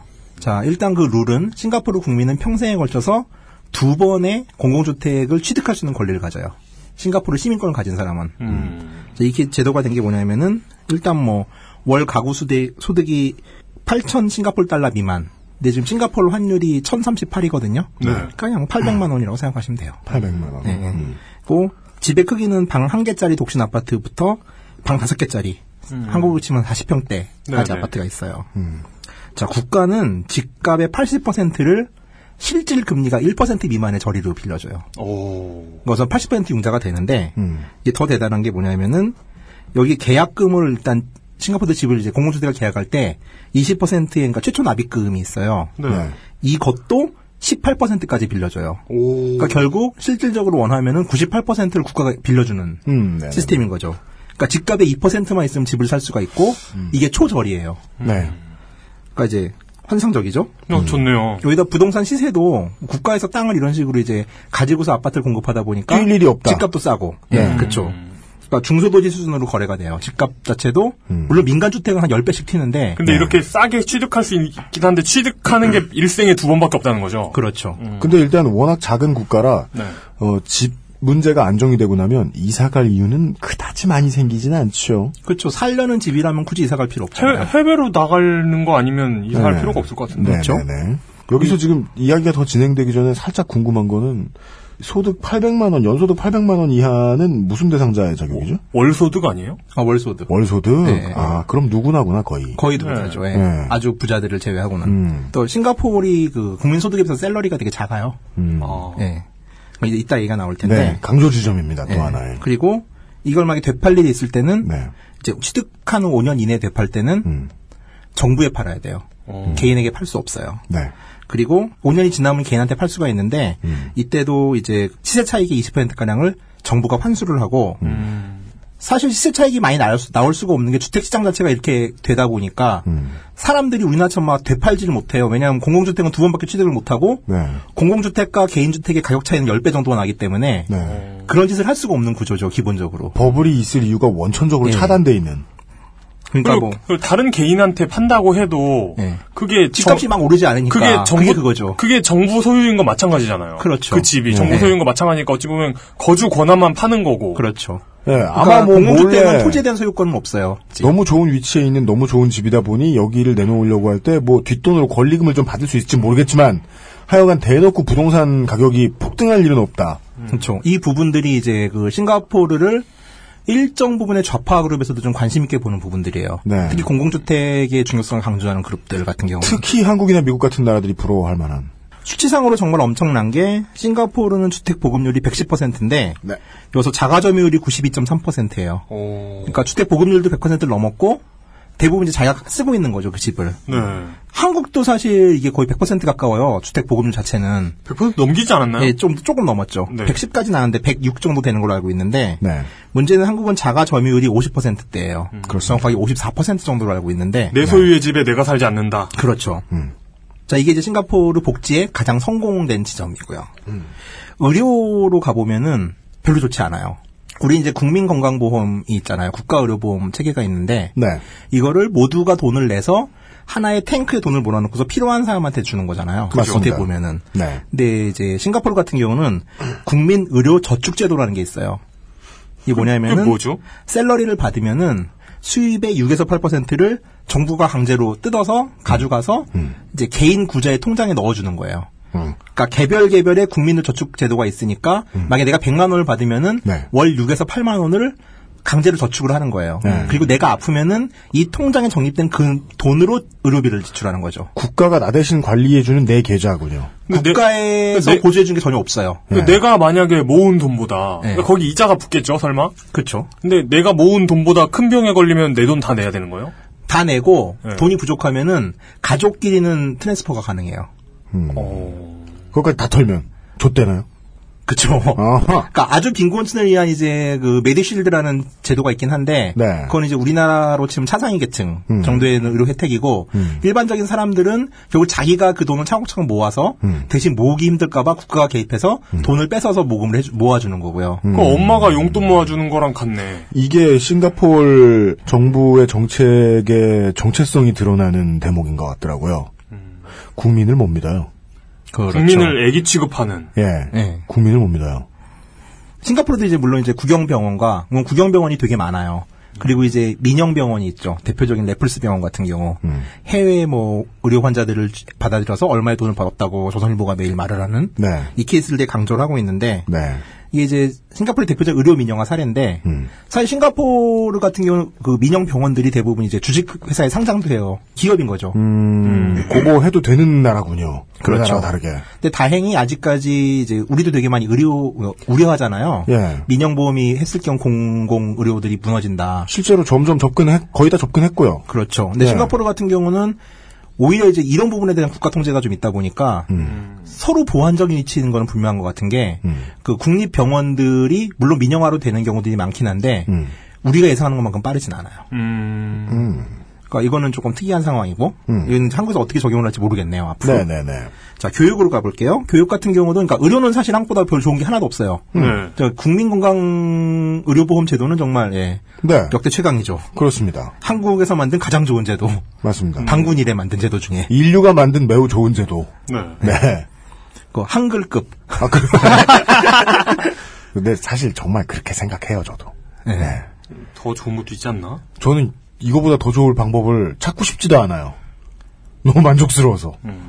그 통풍도 의료보험이 돼요? 안 돼요. 아니, 아니, 일단, 않네요, 아, 되는데요. 네. 통풍은 고쳐지지 않는 게 문제예요. 아. 그것은 현대의학의 수준이 문제지. 근데 통풍은- 의료보험의 문제는 아니에요. 통풍은 그거 안 돼요? 국가지정 난치성 질환 여기 등록 안 돼 있어요? 모르겠어요. 그거 하면. 응. 그거 하면 병원비 10분의 1로 줄어요. 진짜 근데 그럼 나도 난치성 질환은 아닐 LPG 것차 같은 게 있어? 그거는 충분히 그 맥주와 치킨을 덜 먹으면서 예방이 가능한 질환이고 국가가 이 비밀을 알고 있는 거야, 네. 이씨. 어, 네. 그 메커니즘이 어느 정도 규명돼서 안 해주는 게 아닐까요? 아, 그런가? 그럼 다이어트를 하지 왜 이런 짓을? 하여튼, 하여튼 알아는 보세요. 예. 네, 알았어요. 교육의 경우도 뭐 이제 학비가 뭐 한국보다 싸거나 그러지 않고요. 네. 여기도 뭐 개인 그 사설 학교 되게 많고 음. 물론 이제 대학 같은 경우는 정부의 보조금이 대량으로 투입이 돼서 네. 실질적으로 학생들이 내야 되는 돈이 그 학비 자체는 비싼데 네. 부담 없이 줄긴 해요. 그래요. 그 대신 싱가포르는 내국인이건 외국인이건 음. 정부의 학비 보조를 받으면 음. 3년간 국가가 지정하는 회사에서 근무를 해야 돼요.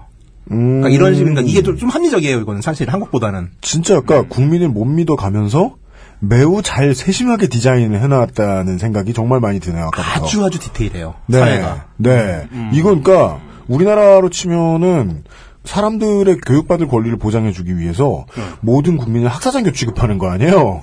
어, 진짜 그러네. 유치원생일 그러네. 수도 있죠. 예. 유치원생. 아, 앞으로 나란히 예. 앞으로 발 나란히 맞추고. 이거 시키면 3년 동안 이거 해야 돼. 앞으로 나란히 하면 어, 껌 씹지 예. 말고. 예. 네, 그런 어, 거죠. 어, 예. 자 이런 점에서 싱가포르 우리가 알고 있는 싱가포르의 복지라는 이건, 게 이건 사랑의 매야. 그래서. 싱가포르의 복지라는 게 강력한 주택보급 정책이 다일 수도 있어요. 음. 그러니까 우리가 상정하는 미래의 모습이 아닐 가능성이 더 크다라는 거죠. 음. 자 그러면 이제 이런 시스템을 가진 싱가포르는 무엇을 잃었을까요?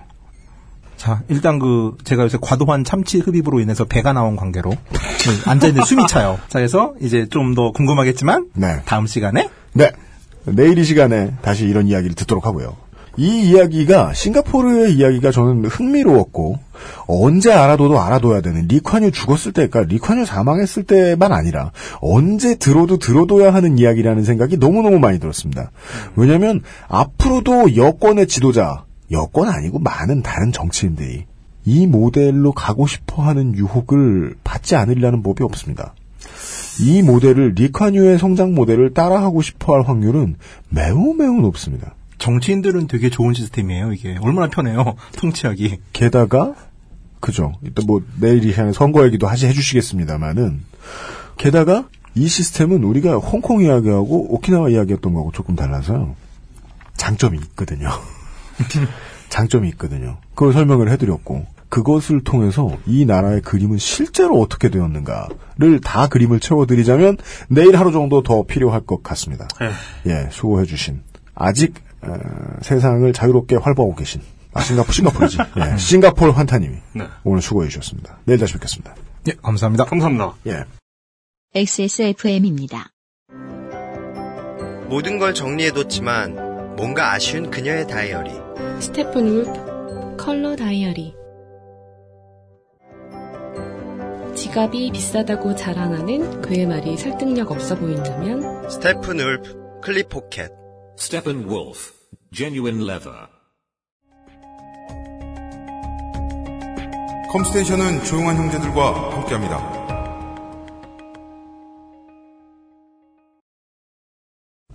어제부로 예, 또 우울한 소식이 하나 터졌죠. 민간인 불법 사찰과 관련해서 우리 엄행부가요 법정에 가보지도 못하고 검찰에서 무혐의 났습니다. 그 정권이 끝난 지 몇 년 지났는데도 아직까지 이런 이런 뭐라고 해야 되지 장악력 음, 네, 네, 그렇죠. 이런 걸 가지면 비결은 뭘까요 도대체? 검찰 관계자의 워딩이 이랬어요. 혐의 내용을 인정할 만한 증거가 없다. 혐의 없음이 명백한 일부 고소 고발은 각하했다. 음, 나는 왜 기소시켰냐고. 네.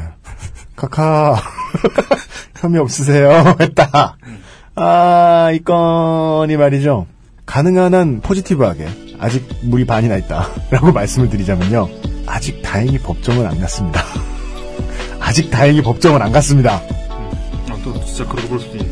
네, 잊지 말아야 할 이야기를 해드리는 걸 좋아하는데요. 정말 이거 안 잊어주셨으면 좋겠습니다. 어맹부 아직 법정 간 적 없습니다. 대통령 퇴임 후에 말이죠. 내일 이 시간에 다시 부자 나라를 부러워하시는 분들이 들으면 좋을 이야기 듣고 돌아오겠습니다. 이용수 석과 민수의 책임 프로듀서였습니다. XSFM입니다. I D W K